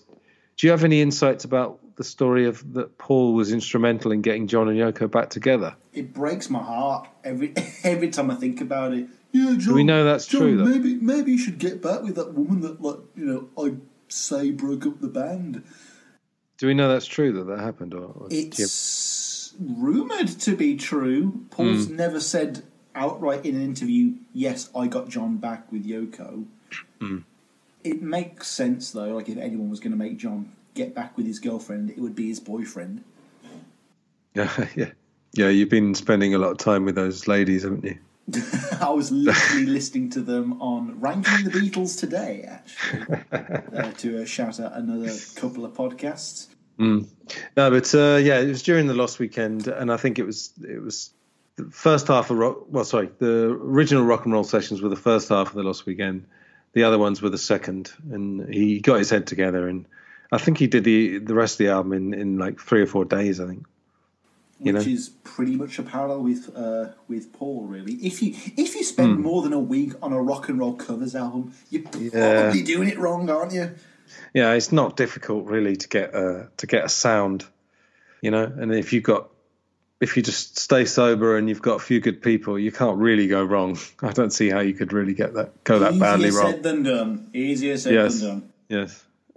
Apparently, unbeknownst to Lennon, Spector had been stealing the master tapes during this whole time, though, and he disappeared Yes. for several months, bar one cryptic phone call where he rings up Lennon and says, "I got the John Dean tapes from the Watergate scandal." Yeah, I would like it if you don't mind if we can put a clip of John talking about that with Andy Peebles. So Oh, let's just cut to that right now, folks. And that was the first one where I gave Spector his head, although it came to a different kind of head in the end. Another long story. If you look at the album, there's about five of Spectors, and then there's five I knocked off in five days, which was Bebop Lula and the, the Holly stuff and the Carla Thomas, Sam Cooke song and all that, because he, he ran away with the tapes. He called me. Yeah, he ran off with the, the 16 tracks and locked them in his garage or somewhere. I couldn't get him. And he called me one night, a very far out guy, you know, he calls me and says, he calls me, and we're in the middle of the session because they had never got that close to him on the Imagine and the Plastic Ono things because he'd been very good and just come and gone away again, and I hadn't really got to know him. On the rock and roll, it took me three weeks to convince him that I wasn't going to co-produce with him, and I wasn't going to go in the control room. I was only, I said, I just want to be a singer. You treat me like Ronnie. We'll pick the material. I just want to sing. I don't want anything to do with production or writing or creation. I just want to sing. So I finally convinced him. Anyway, long story short, one day when he didn't want to work one night, he called me and said, the studio's been burnt down. In the early days, I didn't know about him, you know. I didn't know how far away he was. So I said, oh, the studio's burnt down. So anyway, a couple of hours passed. I said, the studio's burnt down. So I get somebody to call. The studio hasn't been burned down. That was the Sunday. The following Sunday, he calls me and he says, on the phone, hey, Johnny. I said, oh, there you are, Phil. What happened? We're supposed to be doing a session. I've got the John Dean tapes. Mm-hmm. I says, what? I've got the John Dean tapes. Watergate. Right, Watergate. I said, what are you talking about? He says, the house is surrounded by helicopters now. They're trying to get him. I said, the house is surrounded. I'm buying this garbage, you know. Hmm. So I'm saying the house is surrounded. You got the John Dean tapes. I, I said, well, what about our session? You know, aren't we supposed to be finishing or something? You know, it's costing money. This. And he said, I said, what are you doing to John? I'm the only one that knows how to tell whether they've been doctored or edited or hmm. not. I said, hmm. well, what he was telling me in his own sweet way was he had my tapes. Not the John Dean Watergate tapes. He had my tapes locked in the cellar and behind the barbed wire and the Afghan dogs and the machine guns. So there's no way you could get them. So that album was stopped in the middle for a year. We had to sue through Capitol to get him back off him. By then it had been going on and on and on, and it was the Tampax Lost Weekend period as well, and it was all hell was going on. and I'd, I'd somehow got committed to producing Harry Nilsson's album, which that's when I sobered up in Harry Nilsson's album because I took Keith Moon and Harry and all them and, and I'd lost the John Dean tapes. I'd lost them, so that album was quit. I'd promised Harry in a drunken stupor I'd produce him, and we rented this house. I thought get them all in one house, and they'll behave themselves. So I get uh, we got Keith Moon. was not No, it, true. it was the wrong thing to do. So yeah, I like that. I've got the John Dean tapes. It's crazy. No one knows where they are except me. and it's like Lennon has to like decrypt that that insane message from a murderous psychopath. Because of that, the album's put on semi hold, and then with hmm. Spector's car crash on 31st of March 74, which puts him in a coma, which is not going to hmm. make it any more stable. Hmm. The project was put on indefinite hold, which starts the whole Walls and Bridges session. Then Al Curry or Curry, the, the head of A&R and promotion for Capitol Records, somehow, possibly with the uh, spending of $90,000 by some accounts, and managed to uh, reacquire the rock and roll tapes. But Lennon doesn't want to break stride, which is the phrase I see copy and pasted on every single website. So there's definitely some copy and pasting uh, going on here. Um, yeah. But obviously, because of the lawsuit, he was contractually obliged to levy or levy to put three songs on the next album. He puts the "fuck you, ya ya at the end. Hmm. That lands his ass back in court. Levy won six thousand seven hundred and ninety-five dollars, which, to be fair, was actually quite a bit back in '74. But Yeah. that victory was short-lived because he did something really stupid with the tapes that Lennon gave him to kind of peruse, didn't he? Yeah, so John gave him a rough tape to say, basically to say, yes, we are doing these songs. Look, you know, here's a rough demo of them all. And Morris Levy put out the album Roots. John Lennon sings the rock and roll hits or something like that. Uh, I think the front cover, I think it's a picture of John from about 68 or something like It's that. weird, isn't it? Yeah. Yeah. It's cheap as fuck and it looks awful. Yeah, I haven't listened to that for ages, but there is an argument to say that some of it, some of that sounds better because at least it's raw. It's a bit like um, I had Ken Womack on the show a few months ago talking about we were talking about Double Fantasy. A lot of people prefer the Double Fantasy stripped down, and Ken was arguing for the more produced one. And you know, I mean, I'm not saying anyone's right or wrong, but uh, I do remember the Roots one. It, it kind of sounds like it's um, it's mastered, or perhaps it wasn't mastered. More to the point, it sounds like it, it's coming out of a car radio or something. It sounds, but if you're in the mood for that, for something more raw, some of it sounds a bit better. It's one of those things where, if I could have gone back, I probably would have just slightly improved Roots. You know, again, found a happy medium. Yeah. As in most things, you know, the sweet spot's always in the middle somewhere. Again, Difficult it's like, why hasn't Yoko just paid the estate just to get those tapes back and then just re-release rock and roll? Mm. Second disc is Roots. You know, if this was McCartney, it would be out by now, not just the fiftieth re-release of Imagine. That's all I'm saying. Yeah, and um, yeah, and th- so this album I think was rushed out uh, to basically To stifle. that, yeah, yeah, yeah. yeah, to stifle the Roots uh, one. But yeah, I think Roots is. I'm sure you, I'm sure you can just listen to it for free somewhere. But Roots is worth uh, worth a listen at least. Also, the name of an iconic American TV series as well, in case you got confused. What would Alan Partridge say? It's the album rock and roll could have been. It's the album Rock and Roll Could Have Been. Yes.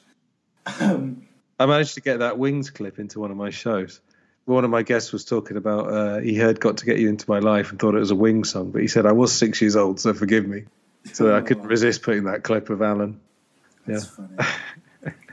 but in retaliation, Lennon caught the uh, the "Sue Me, Sue You" blues, as it were, and then he took Levy back to court for essentially illegally using demos that he had sent him.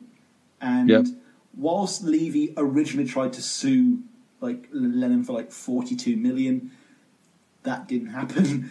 Uh, Lennon won back one hundred forty four thousand seven hundred dollars, which I'm not saying was immediately spent on cocaine, but eventually it would have been. Uh, you, I'm just dying now to say, um, uh, shall we shall we haggle? How much is this house worth? Two hundred and fifty thousand pounds. Would you take two hundred and forty nine thousand? Oh, May Oh, yeah. Pang, I've trod on a spike. No, I was thinking he could have countersued him for forty two million and one cent or something. Yeah, you're right Just there, John. How you doing, man? You're right there, mate. Yeah, you know, no, I'm not going to do a Geordie accent. That was really shit. I'm going to cut that out. Anyway, uh, Do not include that in your cut of this episode, by the way. I'll sue Okay. you. I'll sue you like Morris Levy. yeah. Anyway, yeah. So they were suing and counter suing, and it, Yeah, as you were saying earlier, in the end, it comes down to lawyers. I mean, I think the truth gets buried somewhere. The truth uh, gets further and further away. But anyway, I think we'll agree, though, that Lennon was not doing what he was told purely because he is incapable of doing what he is told. yeah, he had that rebellious instinct, which uh, I, I salute him for. I don't think the Yellow Submarine movie would have been made if it was just the John Lennon solo band, like you know Buddy Holly and the Crickets or something like that. Yeah. But yeah, now we've gotten all of the backstory out of the way, I, I think it's high time we uh, went through the songs themselves, don't you? Yep, let's do it. So, starting us off today is a song that has a hell of a lot more relevant history for us today than I could ever have imagined, really. Hmm. Bit Bop, Eat Your Heart Out. This is Bebop Alula. Hmm.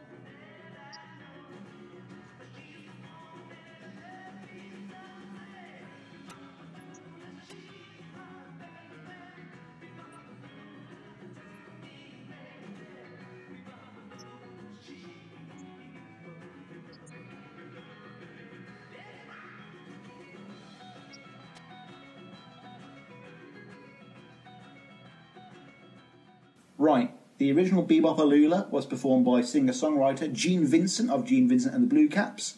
Went to number five in the UK, number seven in the US in '56. He wrote the track along with his manager Bill Sheriff Tex Davis, and it turns out the phrase itself is rather mysterious, uh, as written here on the ever trustworthy Wikipedia. Davis claimed the song he wrote with Gene Vincent after listening to the song Don't Bring Lulu.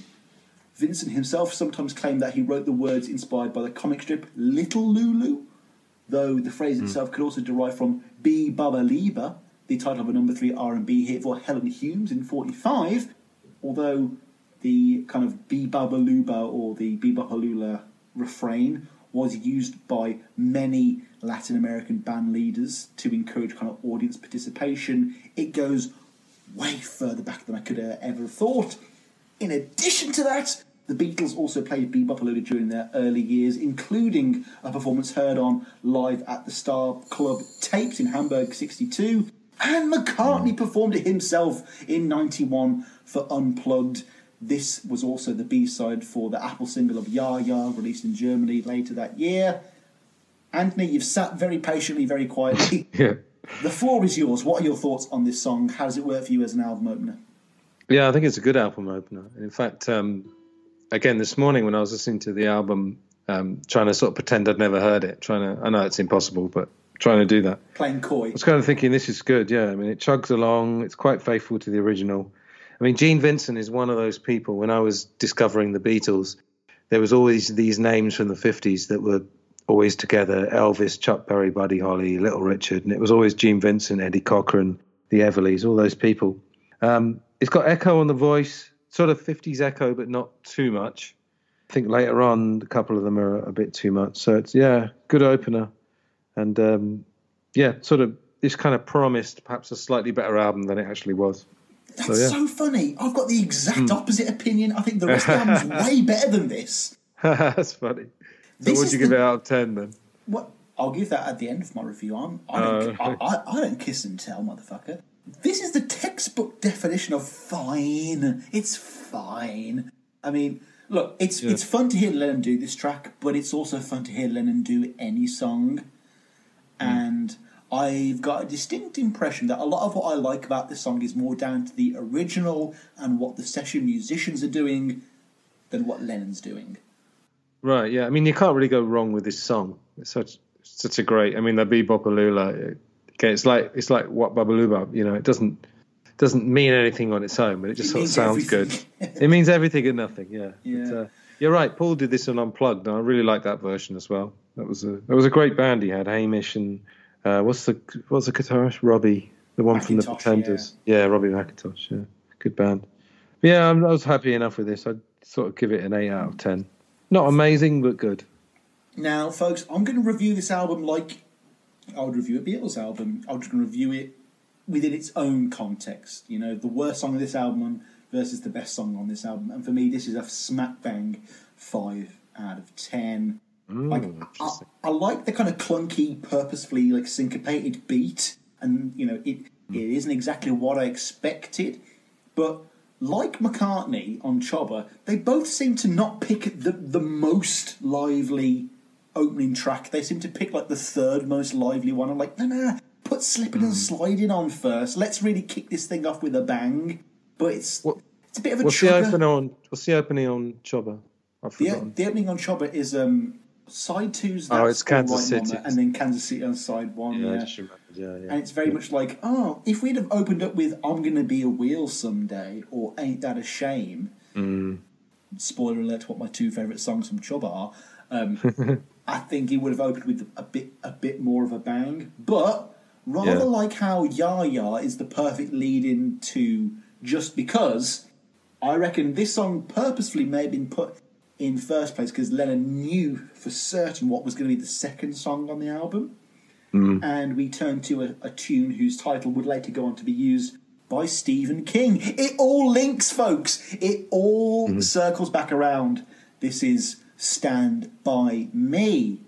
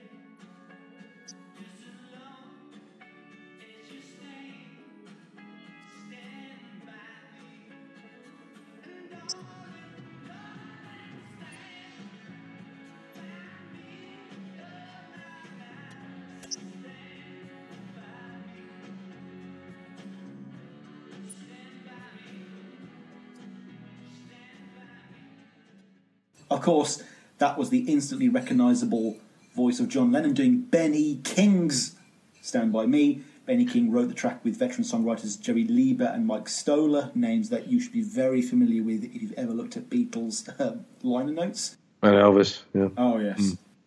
Original track was released in 61, got to number 4 on the Billboard charts and number 1 on the US R&B charts because the US has more charts that, than it does viable political parties.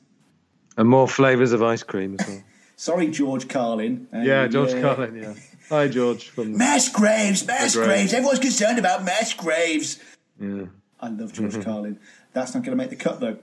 Um, then in '86, when Stephen King's movie adaptation came out, it had an immense second wind.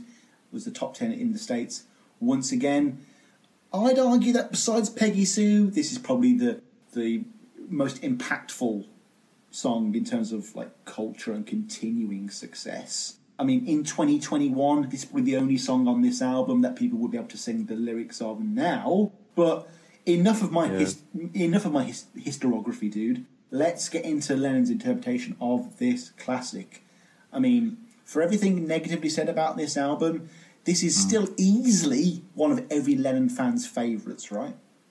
Yeah, definitely. Yeah, I mean, because he does something a little bit different without changing it massively. So obviously, he slows it down. He's got this percussive. He's got this percussive guitar thing. That sounds like there's probably about three or four people playing an acoustic guitar line, which kind of works in this way. And then uh, you know the song is great because it's just "Stand by Me." I mean, it's a universal phrase. You know, it's what it's like "Lean on Me." You know, it's a similar thing. And then um, yeah, just a great production. Then when he sings "Stand by Me," when, you can kind of tell that he really means it. You know, um, yeah, I'm, I'm I'd probably upset you if I said that Paul didn't sound like he means it. No, cut that. Sorry. a pointless. It's a pointless comparison. I'm sorry. Um, no, it sort of just sounds like he means it, and uh, yeah, it's just well delivered. And it's obviously a song he loves as well, and that always comes through. So um, yeah, I'd probably give this. I don't really do ten out of ten, so I'd probably give this nine or yeah. I, I suppose if you were going to nitpick, this song is a little bit. The song "Stand by Me" is a little bit repetitive, but because it's so good, it more or less gets away with it. But um, I think I'm gonna. This is almost kind of positive discrimination uh, in 20, the 21st century, but I think a lot of the time, a lot of black singers have a sort of effortless soul in their voice that white singers often have to work a lot harder. Case in point, if you ever want to look up the Rolling Stones playing with Muddy Waters in sometime in the late 70s, and I think they're doing Mannish Boy, you know, and Mick Jagger's really trying trying really hard to sound really funky, and Muddy Waters, I think it's Muddy Waters, uh, just takes the mic and he's just got that richness in his voice. So I still wouldn't say that this tops the original, but yeah, pretty solid. Yeah, I'd, I'd give this nine out of ten. It's funny that you good. should say that about black artists because Hmm. if that different if that difference wasn't true, then the phrase "blue-eyed soul" wouldn't exist, would it? Yeah, or white reggae. You know, I mean, I think uh, you know the Clash did a great job uh, of you know quote unquote white reggae. I wouldn't really use that because I don't think musical styles are, are, have to be Determined Uh, by race, no, of course. determined by race. Thank you. Yeah, yeah. No, no, no, because I mean, I mean, like Hmm. you know, one, of- you know, there's a very famous video on YouTube where Fifty Cent basically says Eminem's the greatest rapper of all time, Hmm. despite the fact that hip hop is inherently African American black music, and there's no problem with that. I mean, all the greatest blues and rock and roll, you know, icons of all time were all black. You know, Hmm. before Elvis, of course they were. Well, Elvis is that strange bridge because I think I think this is this is quite well documented. A lot of people that heard his early songs thought he was black. So he he and Sam Phillips, who, who ran Sun Records. I'm not sure if this is actually his He quote. He didn't try maybe hide it, did he? He didn't, you, you, know, like No. Lennon's marriage to Cynthia. No, no. I think he's been quoted slash misquoted, but he said something along the lines of, uh, "If I could find a white singer who sounded black." Yeah, I don't know what I don't. I don't really see the logic in that because I don't know. I suppose you want That you want just the white says so guy much about our to- society that it's depressing, isn't it? Sure, absolutely. Yeah, it's a, oh, it's a mean- sketchy quote. I mean, going back to Eminem, he does have a line in one of his songs where he says, like, I'm the latest man to use black music so selfishly to make myself wealthy. And it's like, you know, that, that that is it. George Harrison stole from Ravi Shankar. Hmm. It all it, it's all it's all circular. For hmm. me, I'm going to go with a straight up 10 out, 10 out of 10. This is a track that has continued the success of the original. I don't think the original would have had the success it had in 86 without Lennon's interpretation in the middle to keep things afloat. Right. Not only is this a good cover, I'm gonna, I'm gonna put my dick on the table and say this is this is one of the best covers of all time. Right. This is. Hang on, sorry, someone's closing the door behind me. This out, this song would have been worth the price of purchase for many fans, as far as I'm aware. There is an awful lot of conversation surrounding this song, and I don't know what I could say that hasn't already been said. You know, the original. I think it's helped. I think it's helped by the video as well, uh, as is uh, one of the later songs. The old grey was Totally, yeah. Yeah, I think when there's a visual, most people are most people are visually stimulated more than other ways. So it's uh, the video helps. Yeah, hundred percent. you know, um, just like starting over or woman, you know, the fact that they have music videos just means they have more of a resonance because they trigger more synapses in your brain. You know, that's Yes. just a physical fact. You know, um, Yes. If you're if, if you're trying to memorize something for an exam, the best thing to do is to write it, to say it out loud, to think it in your brain, and have as try and try, try and lick your notes if you can. Try and sniff them. Try and get as many synapses mm-hmm. in your in your in your brain going. But the ones that Lennon fires in this song are quite McCartney-esque ones. I'm going to see that on this album a lot. A lot of saccharine, sappy love songs, and I love that. I love that Lennon mm. stepped away from Yoko, and he's not fucking singing about himself or Yoko or the fact that his mom died. It, we we just get generic, universal songs here, and his voice is perfect for that and you can add this album to the grand heap of albums that would have been just improved if Paul McCartney was involved in it. You know, amongst the Sure. other albums that would have been better if John Lennon had been involved. Um, Do you think there's any credence to the fact that he might just be singing about Yoko or May Pang here in the way that he sings about whoever he's in love with at that particular moment? Yeah, I think you just sort of you you channel people. I mean, I do this when I sing as well. You channel things, so it's not doesn't even necessarily have to be about that. But You think about me a lot, yeah? yes, of course. no, but they, you know, they might uh, if something sounds a bit like, you know, Lady Madonna sounds a bit like Fats Domino or Elvis. Paul probably, while he's doing the vocal, he's channeling them, and it helps you because you think, oh, this person's with me, you know. Oh, Fats Domino's in the room with me. I'll just, you know. So I think don't- he's channeling I don't know them. who Paul was channeling with women and wives. He said muddy waters, but it just sounds like he was singing with muddy water in his mouth, if you ask. Um, weirdly, I remember in my old ICT classes back at St Francis of Assisi Catholic Technology College, back in back in the mid 2010s, uh, me and my classmates Jacob Hanna and another kid called Sam would just a cappella this song every lesson, much to the annoyment of our teacher, like we were in Pitch Perfect or something. It was never good, but I'll always remember those days. Right, next up, Anthony, we have a musical device that is much more McCartney esque trait, which of course is the medley, the two part song. This is Rip It Up, hmm. Ready Teddy.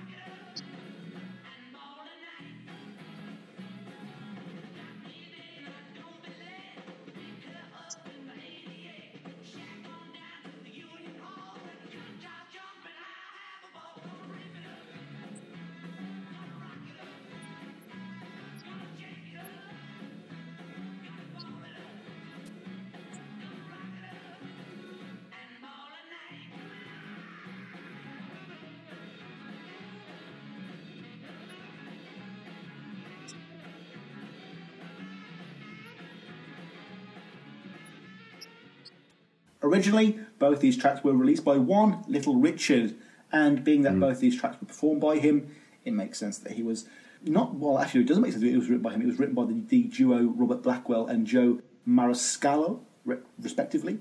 Mm. My favourite thing about this, though, dude, is that it's not only a medley of two songs by the same artist, it's an A and B side together. Oh, right. Is that right? Yeah. Okay. Rip It Up was the A side, Ready Teddy was the B side. Come on, tell me you're a fan of this song, please. Yeah, I like it. Yeah. Again, solid 8 out of 10, I'd say. Good energy. What have I got here? Yeah, the sax is quite like. Um, I was thinking of Grease, funnily enough. The Grease soundtrack's one of the things I grew up with. Um, That we used to totally listen makes to that sense, though, thematically, doesn't it? Yeah, it sort of sounds a bit. It sounds slightly like a parody, but it's fine. Yeah, yeah. I mean, again, just great energy, great songs. Can't really go wrong. No, like if there was a Rip It Up, if there was a Rip It Up Ready Teddy scene in Back to the Future, it would probably sound like that. Yeah, it's very short as well, isn't it? Isn't this like one minute thirty? One minute thirty-three, and there's two songs in it. Yeah, yeah. And what I quite kind of liked is that it's Lennon being really economical. Hmm. Ob- Obviously, you're a big fan of the Nagra reels. You know in your heart of hearts that the Beatles could put any combination of three 12 bar blues songs together and make a medley that'll blow your balls off. And yes, Lennon could probably do a hundred different versions of a hundred different 12 bar blues songs together, but no, he was really cool. He was really meta. He was appealing to nerds like me. He does an A and a B side, and it's like, uh, do I do two songs that sound the same, or do I lose a song that I like? No, I just do a quick two song medley. It's really fucking awesome. I think it's really clever, and this to me is what the whole album should sound like. Just uh, unfettered energy, more you know, more cocaine than sherbet. Uh, it's everything that was lacking in Be-Bop-A-Lula. Th- You know, this could have opened the album as well. And Yeah, that would have been a good open, actually. Yeah, definitely. Yeah. oh yeah, Like Quick, just, just like breezy one, opener. one and done. Exactly. Yeah. Exactly. Yeah. and there's no Phil Spector on this, and I really, I really enjoy that. Um, There's a bit of a, a manic bipolarism I experienced with this album with the Phil Spector stuff because on one hand I love the John Lennon stuff, but on the other hand I love what Spector was doing as well, but for different reasons. Whereas with the Lennon stuff, I mean, okay, another shorthand for this album is that all the best songs basically sound like they could have gone on any other John Lennon album as filler. Hmm. Like, I think this track, Boney Maroney, You Can't Catch Me, kind of semi ironically, could just go on Walls and Bridges, you know, as like a bonus track or as something to close side side one just to fill up time. Very much in the same way hmm. that Paul would use the, the tracks from Choba to you know, kind of pad out 12 inch maxi singles and stuff like that. But hmm.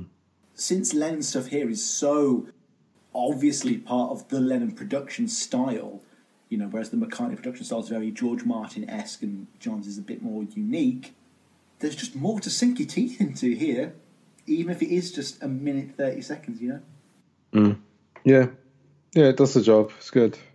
Pressing ever on with our ever present past, we move on to a track that has more baggage than your relationship with your ex. No, this isn't a mid 2000s Spielberg comedy thriller. This is You Can't Catch Me.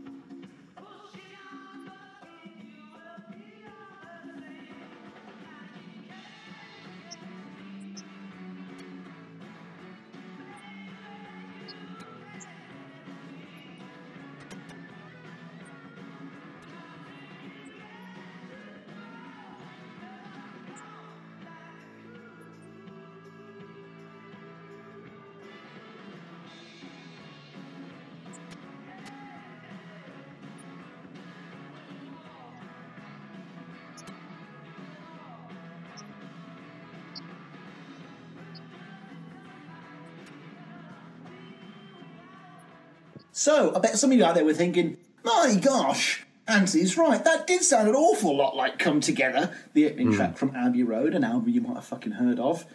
Well, you ain't wrong, folks. This is the, the song that started it all. With, without this song, we would not be here doing this podcast today. Uh, the original was written by Chuck Berry in 56 and was a moderate hit.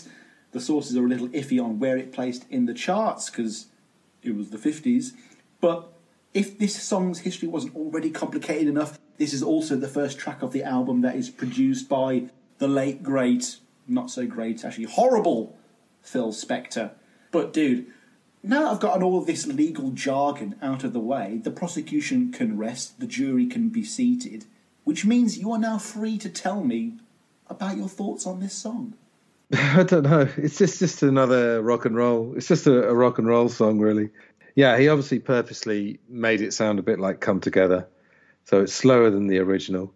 I think I'd probably prefer Chuck Berry's version, really, just hmm. just faster. A lot of rock and roll. If you're going to do it slower, there's a couple of other ones on this album where if you're gonna if you're gonna make it slow and it's a rock song and it's fairly repetitive, you've hmm. got to add something. It's a very risky thing to do. So I think it's much better just to have it fast, really. It's got the conga drum. That's probably Arthur Jenkins, I think, who'd worked with Bob Marley and Peter Tosh and a few other people. That conga drum's sort of uh, quite a trademark of this album. Sometimes it works. There's, there's a couple of songs later where it's got really, really busy percussion that's just a bit too much. But yeah, they get away with it here. And That's all Spector though, a hundred percent. Like that's him Uh, going. maybe. You know, John, we've got to do something to shake up this song just a little Yeah. bit. Like we can't just have bum bum bum bum bum bum ba dum ba dum. Like you know, let's just. I think John may have been, I don't know, a bit guilty of overblown stuff as well. But yeah, maybe. No, I, Anyway, yeah, John, it's not John might just be too in love with these songs in general anyway. I think McCartney might have not respected the material more, but might be just been afraid of the material more than John was to put his own spin on it and do his own thing. Paul might have been a bit more reverent, shall we say, in a much more dogmatic sense. Yeah, another sort of eight out of ten. It's quite symptomatic. I'd, say. I'd give this whole album eight out of ten. I feel like I'm just. There's a few slightly better ones and a few that I don't like much at all. But yeah, it's decent. It's all right. Different Oh, enough. oh, oh, I was going to say, I'll, I'm, I'm just going to add this audio back in later. Uh, I'll just say, Okay. and for Rip It Up Ready Teddy, I think uh, I'm going to give it an eight. Yeah, I'll give it an eight. Mm. And I'm going to cut back to now. Like the last song, dude. This this is a wickedly lively and raucous rocker. Mm. What more do you want? There's a cracking Lennon vocal. I love the electric piano here. It's either Nicky Hopkin or Mike Melvoin. It's beautiful with those rolls. I guess there comes a point when you're just reviewing rock and roll covers and you start to run out of nouns and hmm. it gets a bit worrying. You're like, oh my god, am I am I, am I keeping the audience interested? Because all I and I'm not going to have is- loads more to say about Yeah, these songs. yeah. Really, it's just I like it. I don't like it. It sounds like it. It doesn't sound like it. We are quite limited in how we can review this. But going back to those bongos, I can't be the only Paul McCartney person listening to this podcast right now that thinks, "Fuck me, that sounds a lot like Wild Life." Hmm. With this kind of And uh, yeah, there was uh, a lot of funky ass stuff going on with this one. A nice start vocal, definitely leaning more towards the mediocre end of the album, unfortunately. right. But there's a lot of novelty to that mediocreness as well. And same thing with Choba. I can just put this album on or Choba on in the background and just enjoy it for what it is. You don't have to pay too much attention. It is easy listening for what it mm. is. Yeah. Pressing on to the fifth song of the day, and gotta say, I'm quite excited for this one. This is Ain't That a Shame.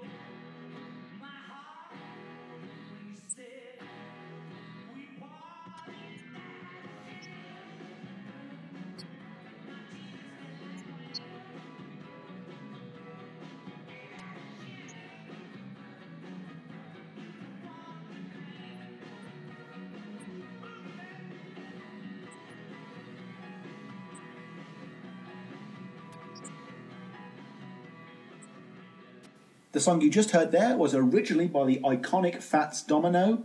He was also the co writer along with his partner Dave Bartholomew.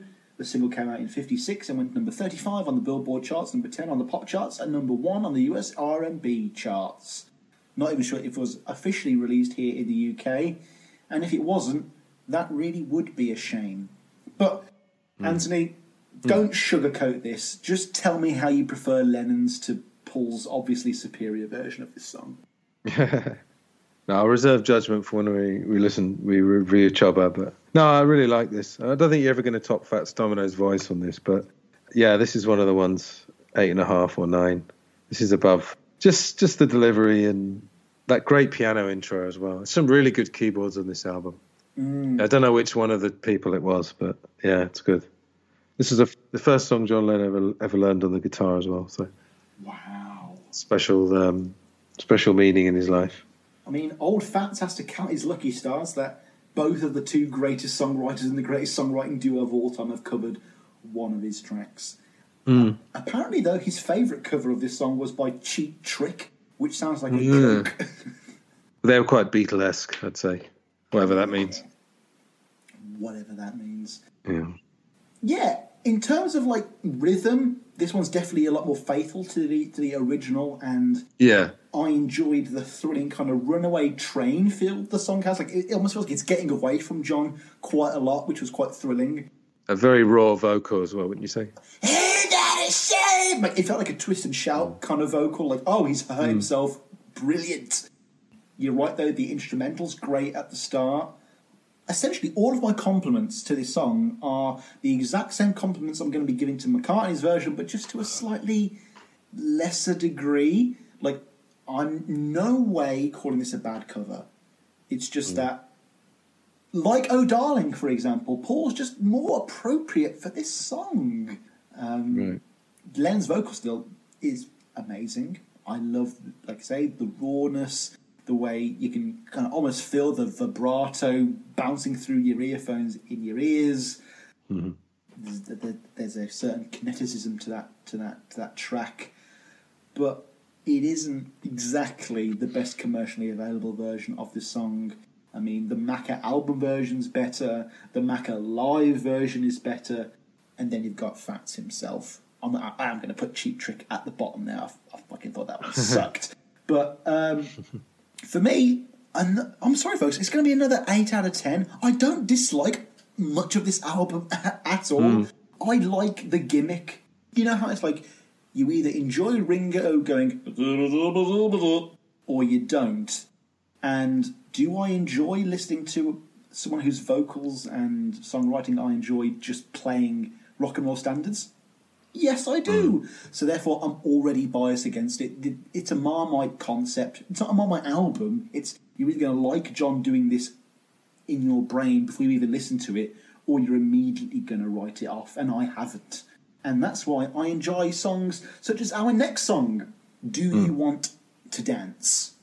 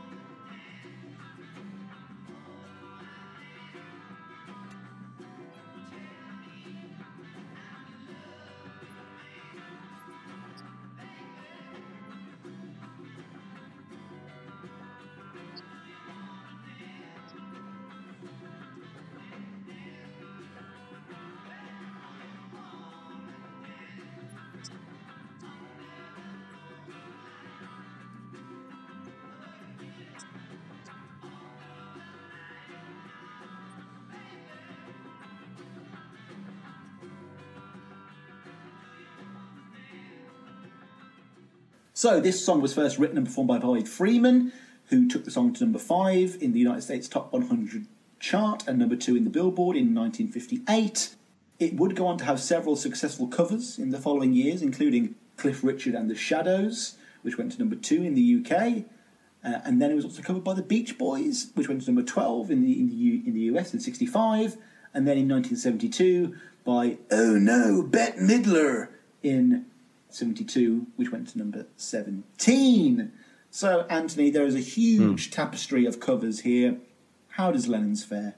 Not bad. Just below our, our sort of uh, eight standard, I'd say. Probably seven and a half. it's got this very kind of busy intro. That's a, a couple of songs are guilty of that. Um, again, it's quite slow. It, it's a tiny bit ponderous. It's not terrible at all. You know, do you wanna Do dance? This is a wing song.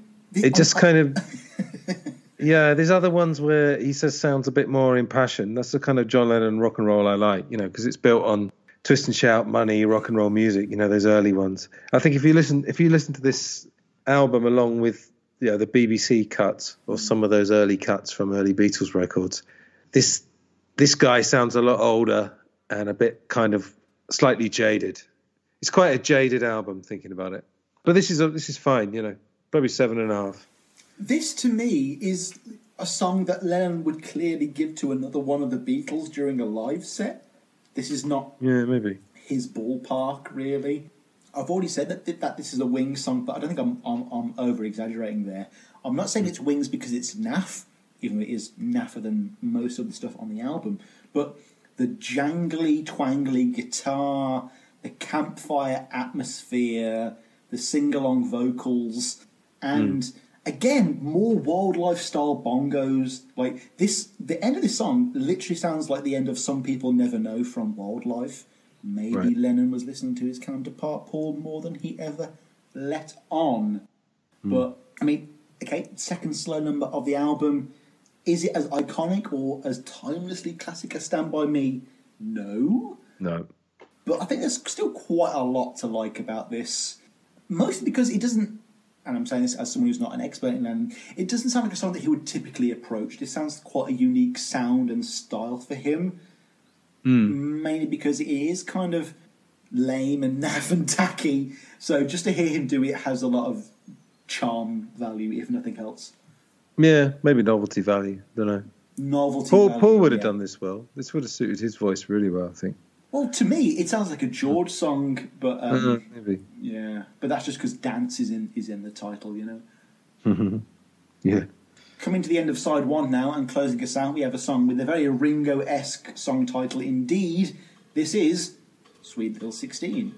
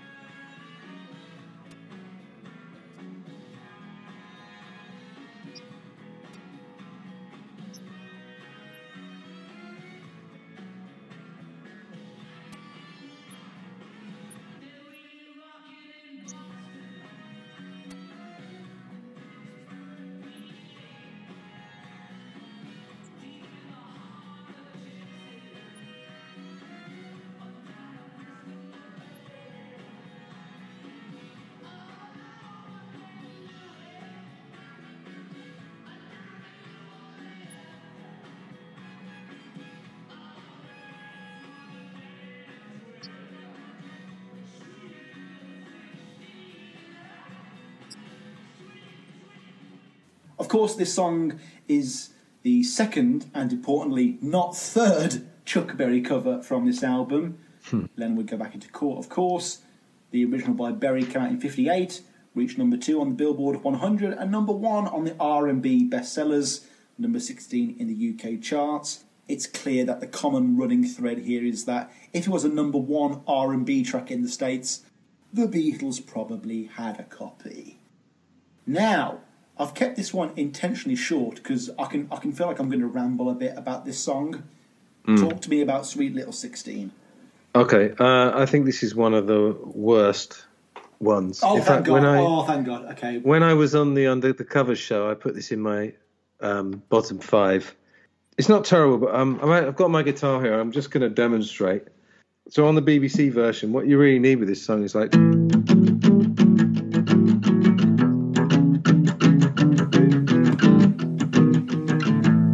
Instead, you got this. Uh, sweet little sixteen. it's you know, different you've got this- though. You know, I mean, it's not what you expect at least. Yeah, no, sure, yeah. I mean, it, yeah. If you're expecting uh, exactly like the original, then yeah, it was a, it's a nice surprise. But it's just it's one of the outtakes we'll talk about later that they also did on the BBC. It's it's just oh, it just drags so badly. And yeah, I'd have to give this six out of ten. Yeah, I'm kind of in the same ballpark as you. I'm kind of torn, like Natalie Imbruglia here at the moment. Um, because on one hand, I feel like this is an out and out lower mediocre number. Like I've, I've got no outside nostalgia for the song, and a bit like Be-Bop-A-Lula, there's not a lot going on in terms of what Lennon's bringing to it here. But moralistically, I prefer this way more than Peggy Sue, which is just an impression. Like at least this is slightly a little bit different. Yeah, The problem is that he does the same thing later on the album, this same kind of dirgy, heavier sound with Boney Maroney, and the latter is the far superior track, and it kind of invalidates this one a little bit. yeah. Um, I mean, all Yeah. of that, dude, was just a fancy way of me saying, yeah, it's all right. But yeah, I think this is probably uh, the one I'd mark down the most. The most. Wow, okay. Maybe, yeah, I'll give it. I'll, I'll give it a six as well. yeah. And now, opening up side two, we have, you guessed it, another rock and roll standard. Who would have thunk it, eh? This is slipping and a sliding.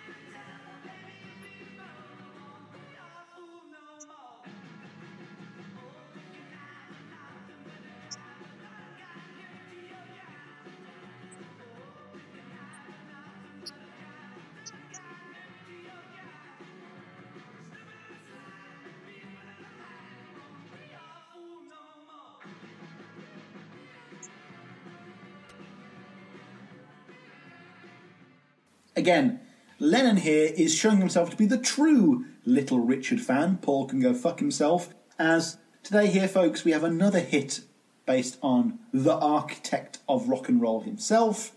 Um, though Richard has no credit on this track, it is instead shared between Eddie Bocage, Al Collins, Richard Wayne Penniman, and James H. Smith. Because, dude, apparently every rock and roll song with like 12 lines of lyrics and a 12 bar blues needed four songwriters to get it done for some ungodly reason. Anthony, as someone who both hates the underworld song Born Slippy and someone who loves the McCartney song Sliding, I need you to be the impartial one here on slipping and sliding. So please tell me your take. No, I think it's great. Again, I think all the times I heard it originally was with that video from the old grey whistle test. There's quite a nice musical trick actually that get, gets it away from 12 bar blues. And uh, I was actually demonstrating it this morning. I was recording the intro to one of my own, to one of the Glass Onion shows. It starts in E and then it cleverly goes to D while in the intro. Yeah, just just great. I love this one. I'd give this one nine. Yeah, A nine. just just loads of energy. Good piano again. I really like the keyboards on this album, and uh, it's just a bit more. Um, it's not like laden with all this kind of baggage, musical baggage. Let's call it.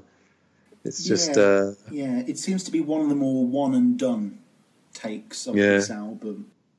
I mean, you know, Little Richard's greatest hits. I mean, they're just they're just all good. You can't really go wrong, and you're never going to top Little Richard. But this is the John Lennon take on it, and it's yeah, I love it. Oh yeah, I mean, like nothing John Lennon could write could be as salacious as Tutti Frutti. Yeah, if, if you know the real meaning behind that song. But that is not for this podcast. That's what Wikipedia's for.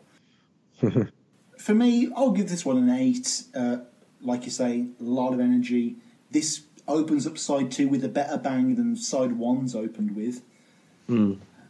It's certainly got a lot more balls than "Well, that's all right, Mama" from the Russian album. And I'm saying that as someone who actually really likes that song a lot as well. The band are just going a million miles an hour here. That's one of my favourite aspects of this entire album. Yeah, it's not particularly unique, and the sound's not that different. It's one of the more generic tracks on the album, but Lennon just cranking up the speed by 20% on any rock track seems to do the job, doesn't it? yeah. Was this a B side, maybe to Stand by Me, or is that not right? I thought it was. Yeah, good B side anyway. Yeah, either way, yeah, really good song. I was only thinking that because those were the two they did on the Old Grey Whistle test. Up next, we have a song that Lennon would have had to have paid Paul McCartney personally for had he made the album only a year later. Oh, the magic of music publishing, eh? Morris Levy, eat your heart out. This is Peggy Sue.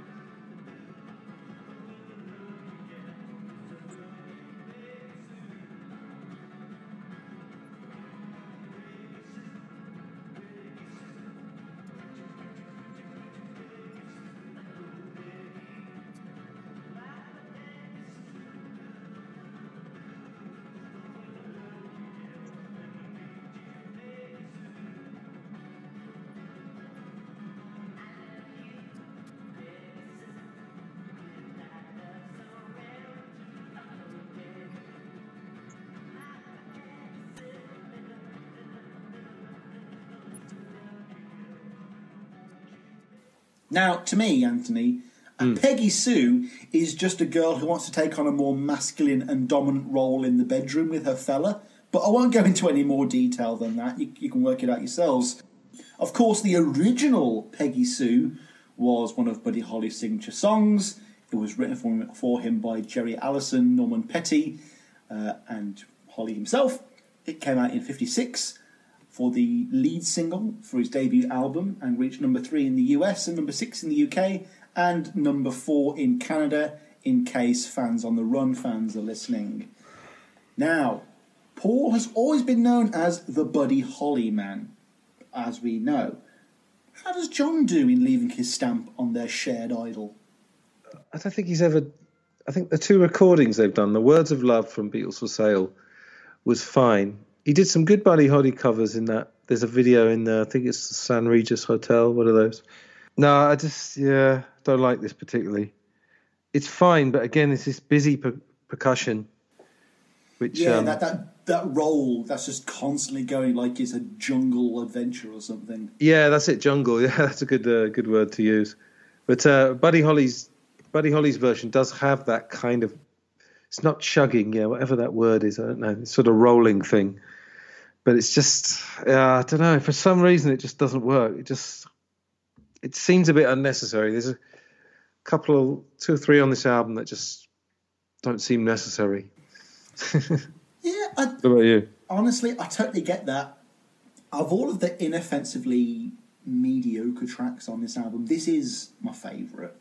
Right. But, and I know how this is going to sound like utter heresy, but for me, this came across as something like it came from Denny Laine's album of Buddy Holly covers, Holly Days, from 1976, which is an unofficial Wings album. It's kind of naff.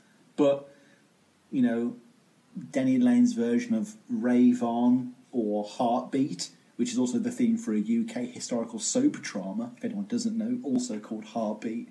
Hmm. It's pretty much the same. It's just an impression rather than some of the more original takes we get on this album. Hmm. But in John's defense, when it comes to Peggy Sue more than any other song on this album, there ain't a whole lot you can do with it. It's Peggy Yeah. Sue. You know, you've kind of got to go dum da da ba dum ba da ba dum ba bum ba ba. You know, you can't. You know, imagine if he'd have done this sweet little sixteen kind of shtick with this song, it would have been totally unrecognizable. You've got to do it at the right speed, the right cadence, the right delivery. Otherwise, it's not Peggy Sue. But if you're not Buddy Holly, do it differently. Just do it differently, even if it's worse. I think just the voice and acoustic guitar works. Like I said, John did a few of these songs, sort of busky in a hotel room. Paul did some Buddy Holly covers, didn't he, in the 80s? It's good with just acoustic guitar and voice, I think. It just doesn't need all this other stuff. It's- otherwise, yeah, you're just doing an inferior impression of Buddy Holly. So, yeah, no, seven. I mean, I mean, I'll give it seven, being Joe. Yeah, seven. oh, I'm I'm going with a six. I'm going to go lower low, lower than you just to just to Okay. get some recognition. Be controversial. Um, and now we come on to song number ten, or shall I say, songs number ten? As once again we have another medley. This is mm-hmm. "Bring It On Home to Me" slash "Send Me Some Lovin'."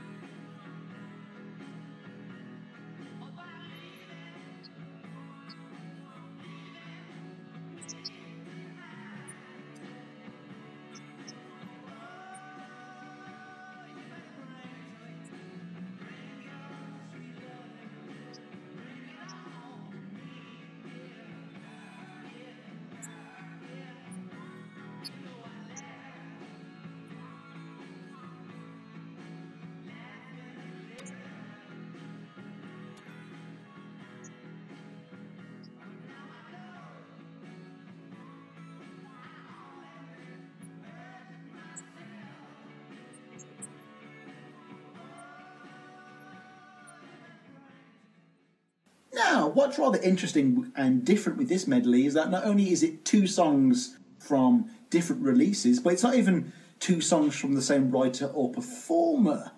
The first song, Bring It On Home to Me, was first written and performed by Sam Cooke, and the second track, Send Me Some Lovin', was another Little Richards tune that was written by returning songwriter Joe Marascalco and newcomer Leo Price.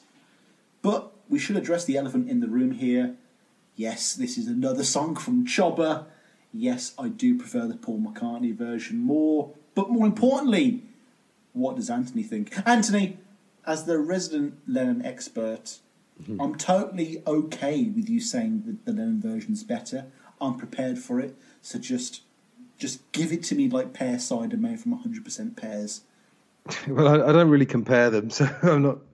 I'm just talking about this one. We're on its. Beatles podcasters. We are here No, we to don't, we don't. needlessly compare, contrast, and hate on Yoko. That is what we were born No, we don't. do. No, no, no, no.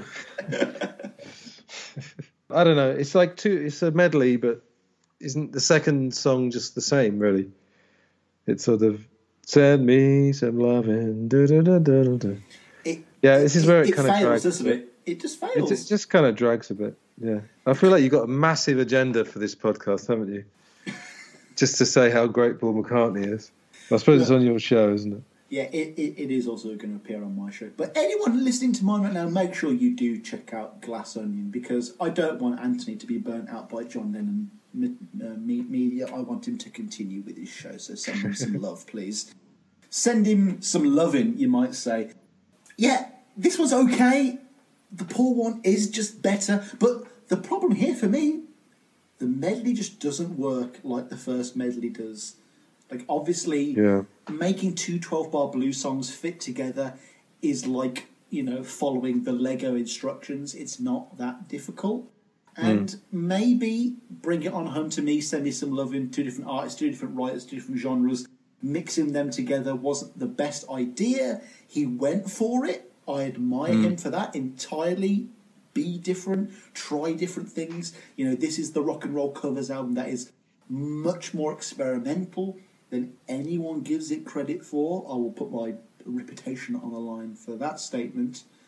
And case in point, there's vocoder in a 1950s throwback rock and roll album. Fucking yes! Like I'm a huge Stevie Wonder fan, and any vocoder is more than welcome on any album, regardless of context. Uh, you just that's that's all I need, dude. Judging it on the scale of the rest of the album, it could do a little bit better, but I don't dislike this one. It's just a bit, a, a little bit naff. I like the piano intro. It just yeah, the voice seemed to be really slathered in echo again. Just think it's a bit unnecessary. I don't know why he had to do so much with his voice there. Could you imagine John Lennon, right. who was self-confident, how different the world would be? There'd be no need for Yoko for one. oh, don't start that. yeah. I'm not saying it was a bad thing, but she was an emotional rock for him, a real uh, supportive element in his life. But I think, what if he just had that innately? Because he, he seems to in some instances, but then, like McCartney, you, you peel back a, a micrometer layer thin element of his armour and it just reveals this very self conscious very worried artist that clearly reads all of the reviews he gets. You know, we'd like to think John is a bit more aloof here, but I don't mm. think he was as a Paul McCartney podcaster with no expertise in Lennon. But lots of negative opinions regardless. I think I've given this album a, a, a better review than you so far. You. Um, anyway, coming in at number 11, we have a song that, again, sounds like it could have come straight from the debut Plastic Ono album. I guess you can Oh no. work out my review here, uh, and perhaps Anthony's as well. Let's play the clip of Boney Maroney.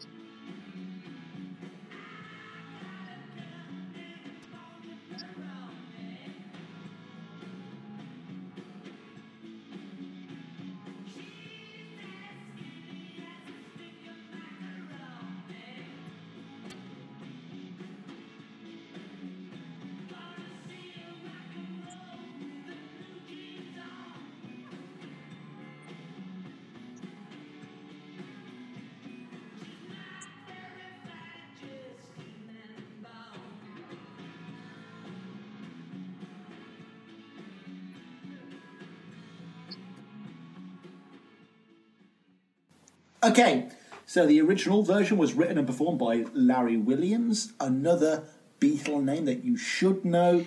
They performed two of his songs twice in their official canon Bad Boy and Dizzy Miss Lizzie. Boney Maroney was his third single. It peaked at number 14 on the Billboard Hot 100 and number 4 on the US R&B chart. Annoyingly, I'm already running out of descriptive language to describe rock and roll covers, so fuck knows what we're going to Yeah. do with Choba. We're nearly there. Don't worry. We've only got three left. What what do you think of Boney Maroney, bro? Yeah, again, it, it's all right. again, seven, seven and a half out of ten. Just sort of that repetitive riff and just drags a bit. Wrong, wrong. Bloated. You are wrong, Good sir. vocals though. Always good vocals. folks. This is the the missing song from Goodfellas. This is the missing song from Casino, like that perfect 1990s Scorsese crime epic. This is a brilliant track. I don't know what you're, folks. That uh, Anthony's opinions do not reflect the opinions of Paul or Nothing. We are two separate ent- entities. We're two separate legal corporations. For me, one of the highlights of the entire album. This is definitely on my Lennon playlist now, on loop.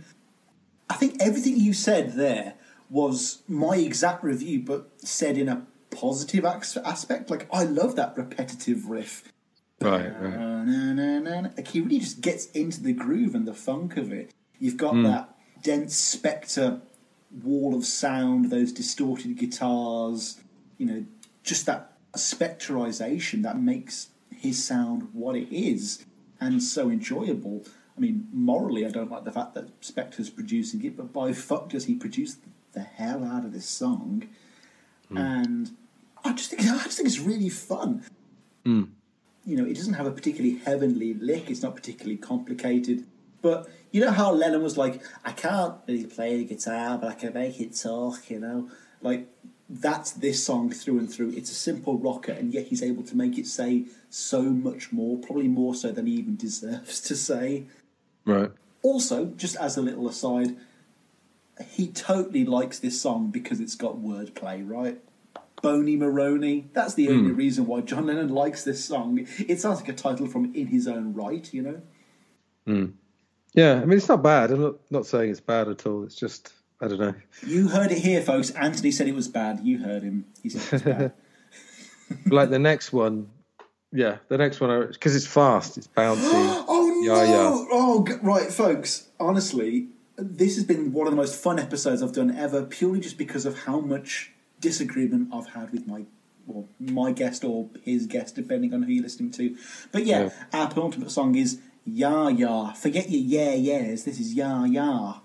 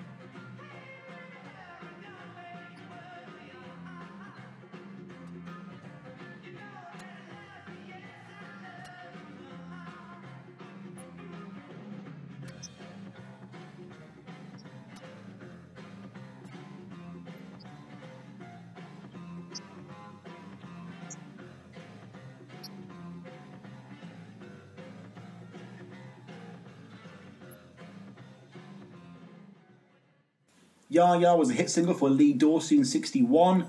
Got to number seven on the Billboard 100 and number one on the R&B charts. No surprises there. It was written by Dorsey and a man named Clarence Lewis, Morgan Robinson, and Morris fucking Levy. He wrote this song. I'm not sure what, how the hmm. credit was split.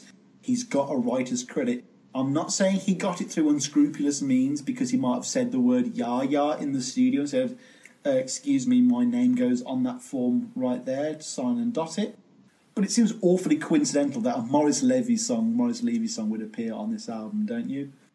Yeah, yeah. No, I, don't think it's I don't think it's amazing, but I just like it. It's just a bit nice and bouncy.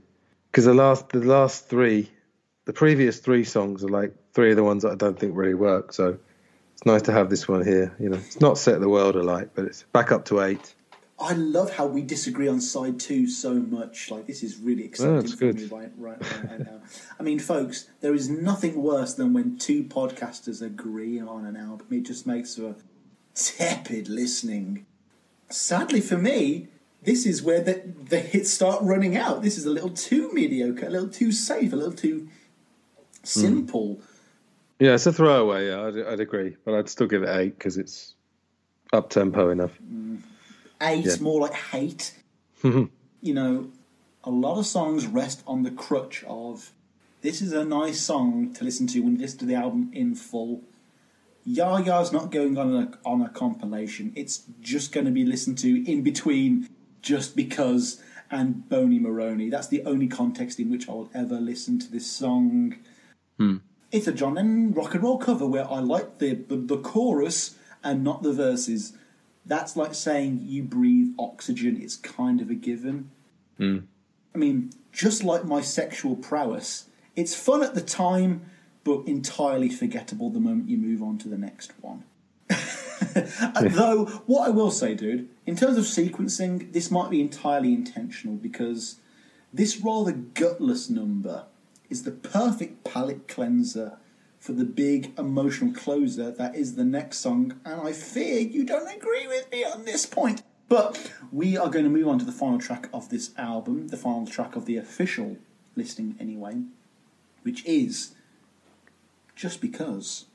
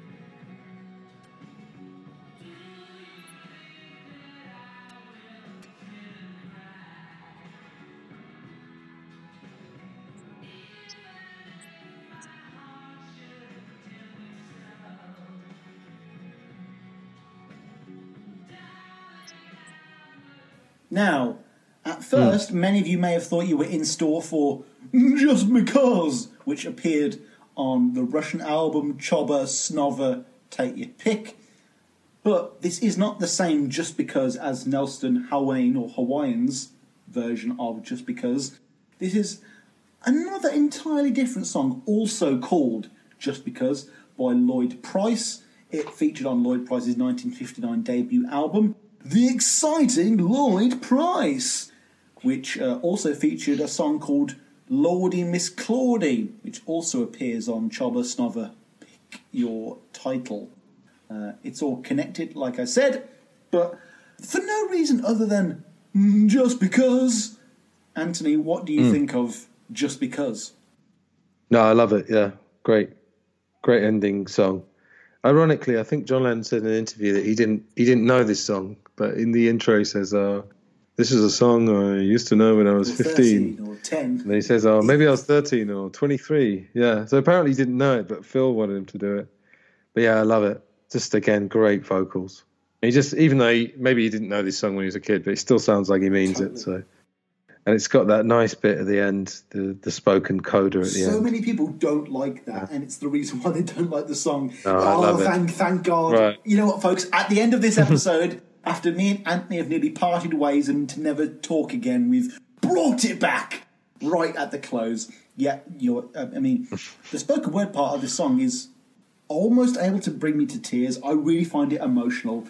It's Mm. wonderfully showman. It's an almost Ringo esque way to close the album. You know, on drums we got Jim Keltner. You know, it's borderline that.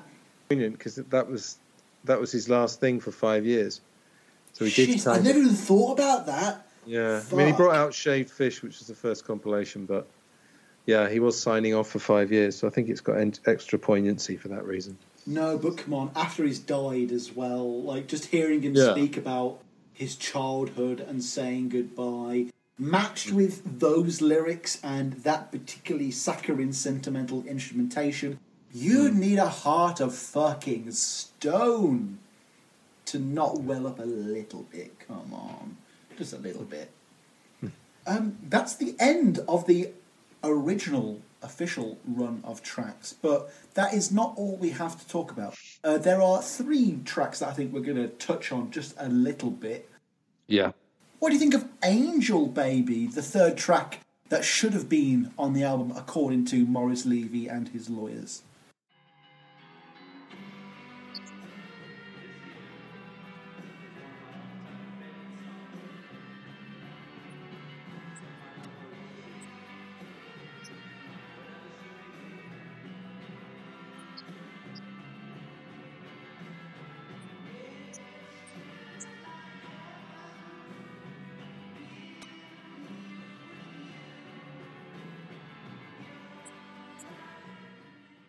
Yeah, I really love it. Yeah, nine and a half out of ten. I don't give tens. No, it's very simple. It's it's uh, it's just got really simple arpeggio, and it's I don't know. It just connects with me. It's hard to say why really, but that was a Rosie in originals, and she had the hit when she was 15 years old, which is quite charming. But I think it's just, again the vocal. Like I mean, half the vocals on this album, it just sounds really impassioned, and with John Lennon, I think that just that really comes through on his best stuff. So yeah, I don't know. I just love it. See, it's so interesting as the difference between you and me as to what counts as an impassioned Lennon vocal. Because to Right, me, yeah. it seems quite generic and half-assed. Yeah. My angel baby. It just sounds like uh, he could have bashed this out in five minutes. It doesn't seem like anything too No. committed. I totally get that. Sometimes you just don't know why you like something. You know, I could have easily, you know, that's why none of none of the opinions are like objective at all. You know, it's all subjective. I just something connects with me with this song, and I don't know why. It's, I, I totally get that. You know, if you don't have that connection, then it does sound quite generic and it's repetitive. As I've been criticizing other songs in this album, but I don't know for some reason I just love it. Mate, I'm a guy who ranks Long, Long, Long as George Harrison's best Beatles song, so I totally hmm. get that, you know. Yeah. Let's talk about the song that Spector wrote, though. To know her is to love her.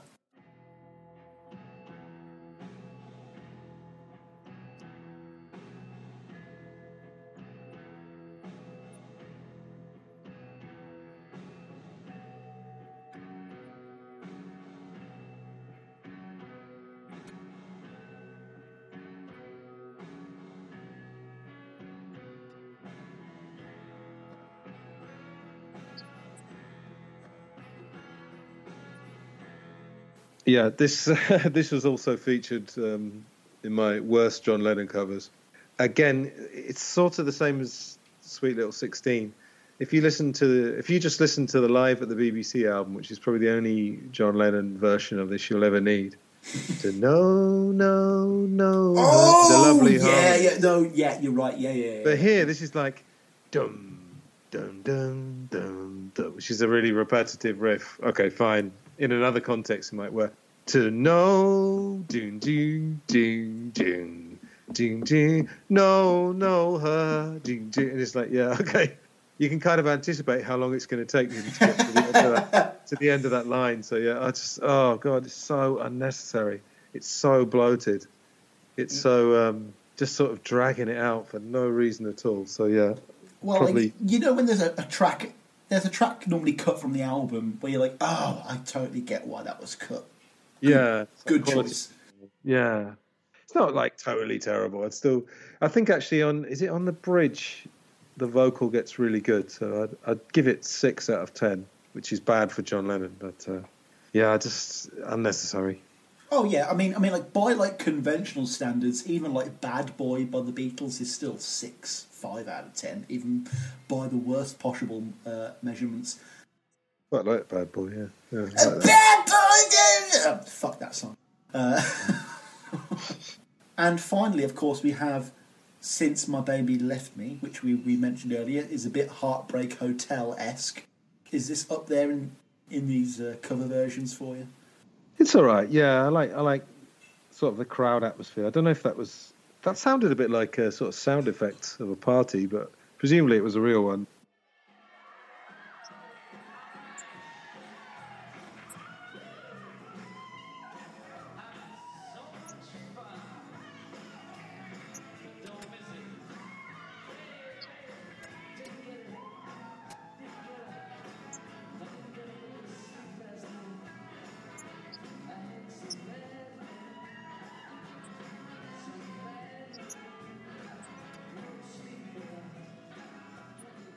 Yeah, I like this good vocal again. I like the backing vocals, a sort of call and response thing.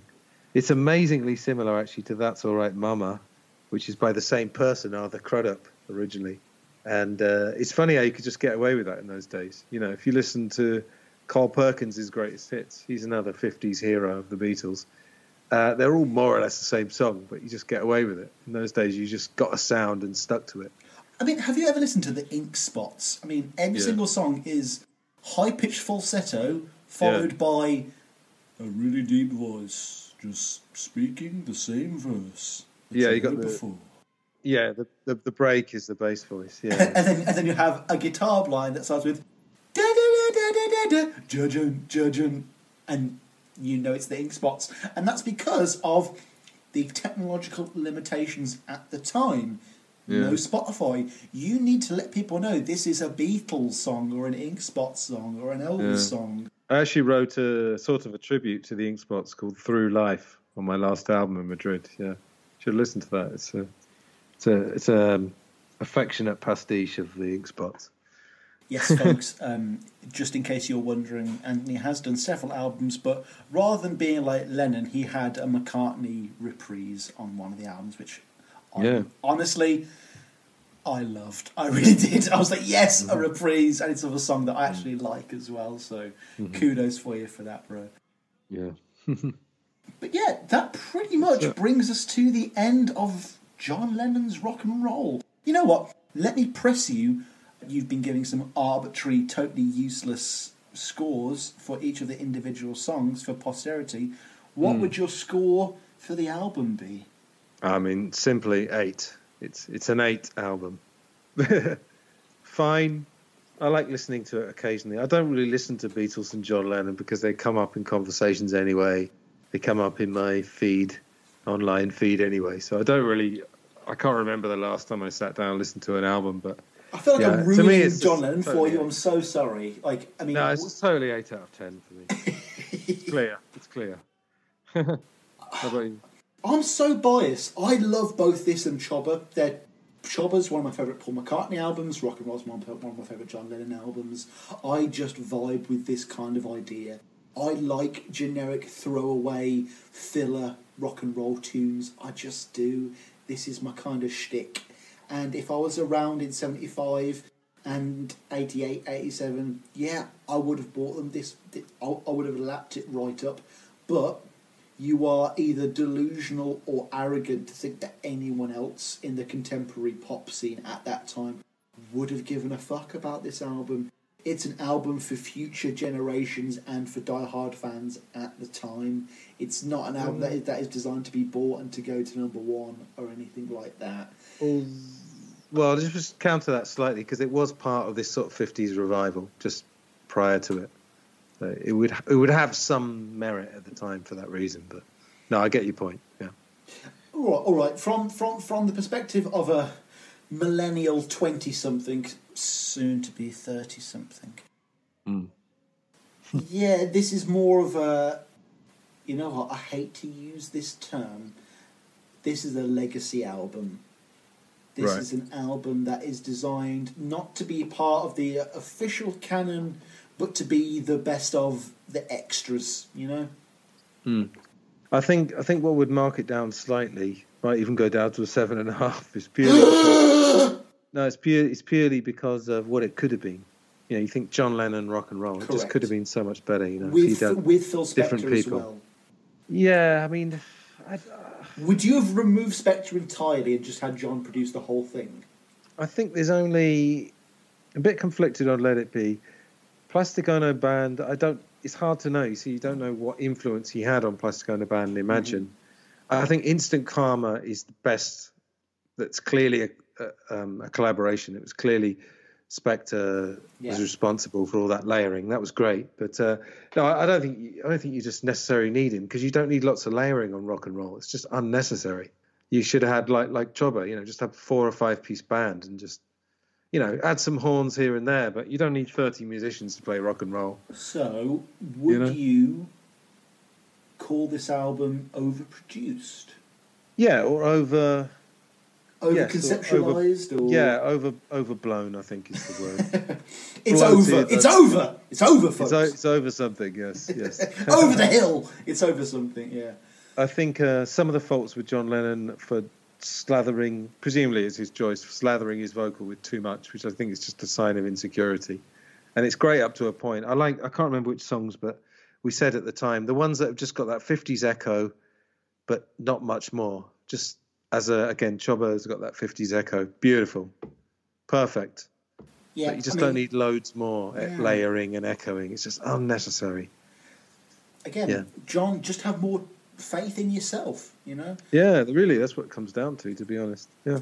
But if John Lennon had confidence in himself, would we have some of the masterfully produced things like, you know, Strawberry Fields Forever, I Am the Walrus, yeah. you know? It's a good point. It's a good point. It depends what depends what you're doing. You see, Strawberry Fields Forever is a complex piece of work.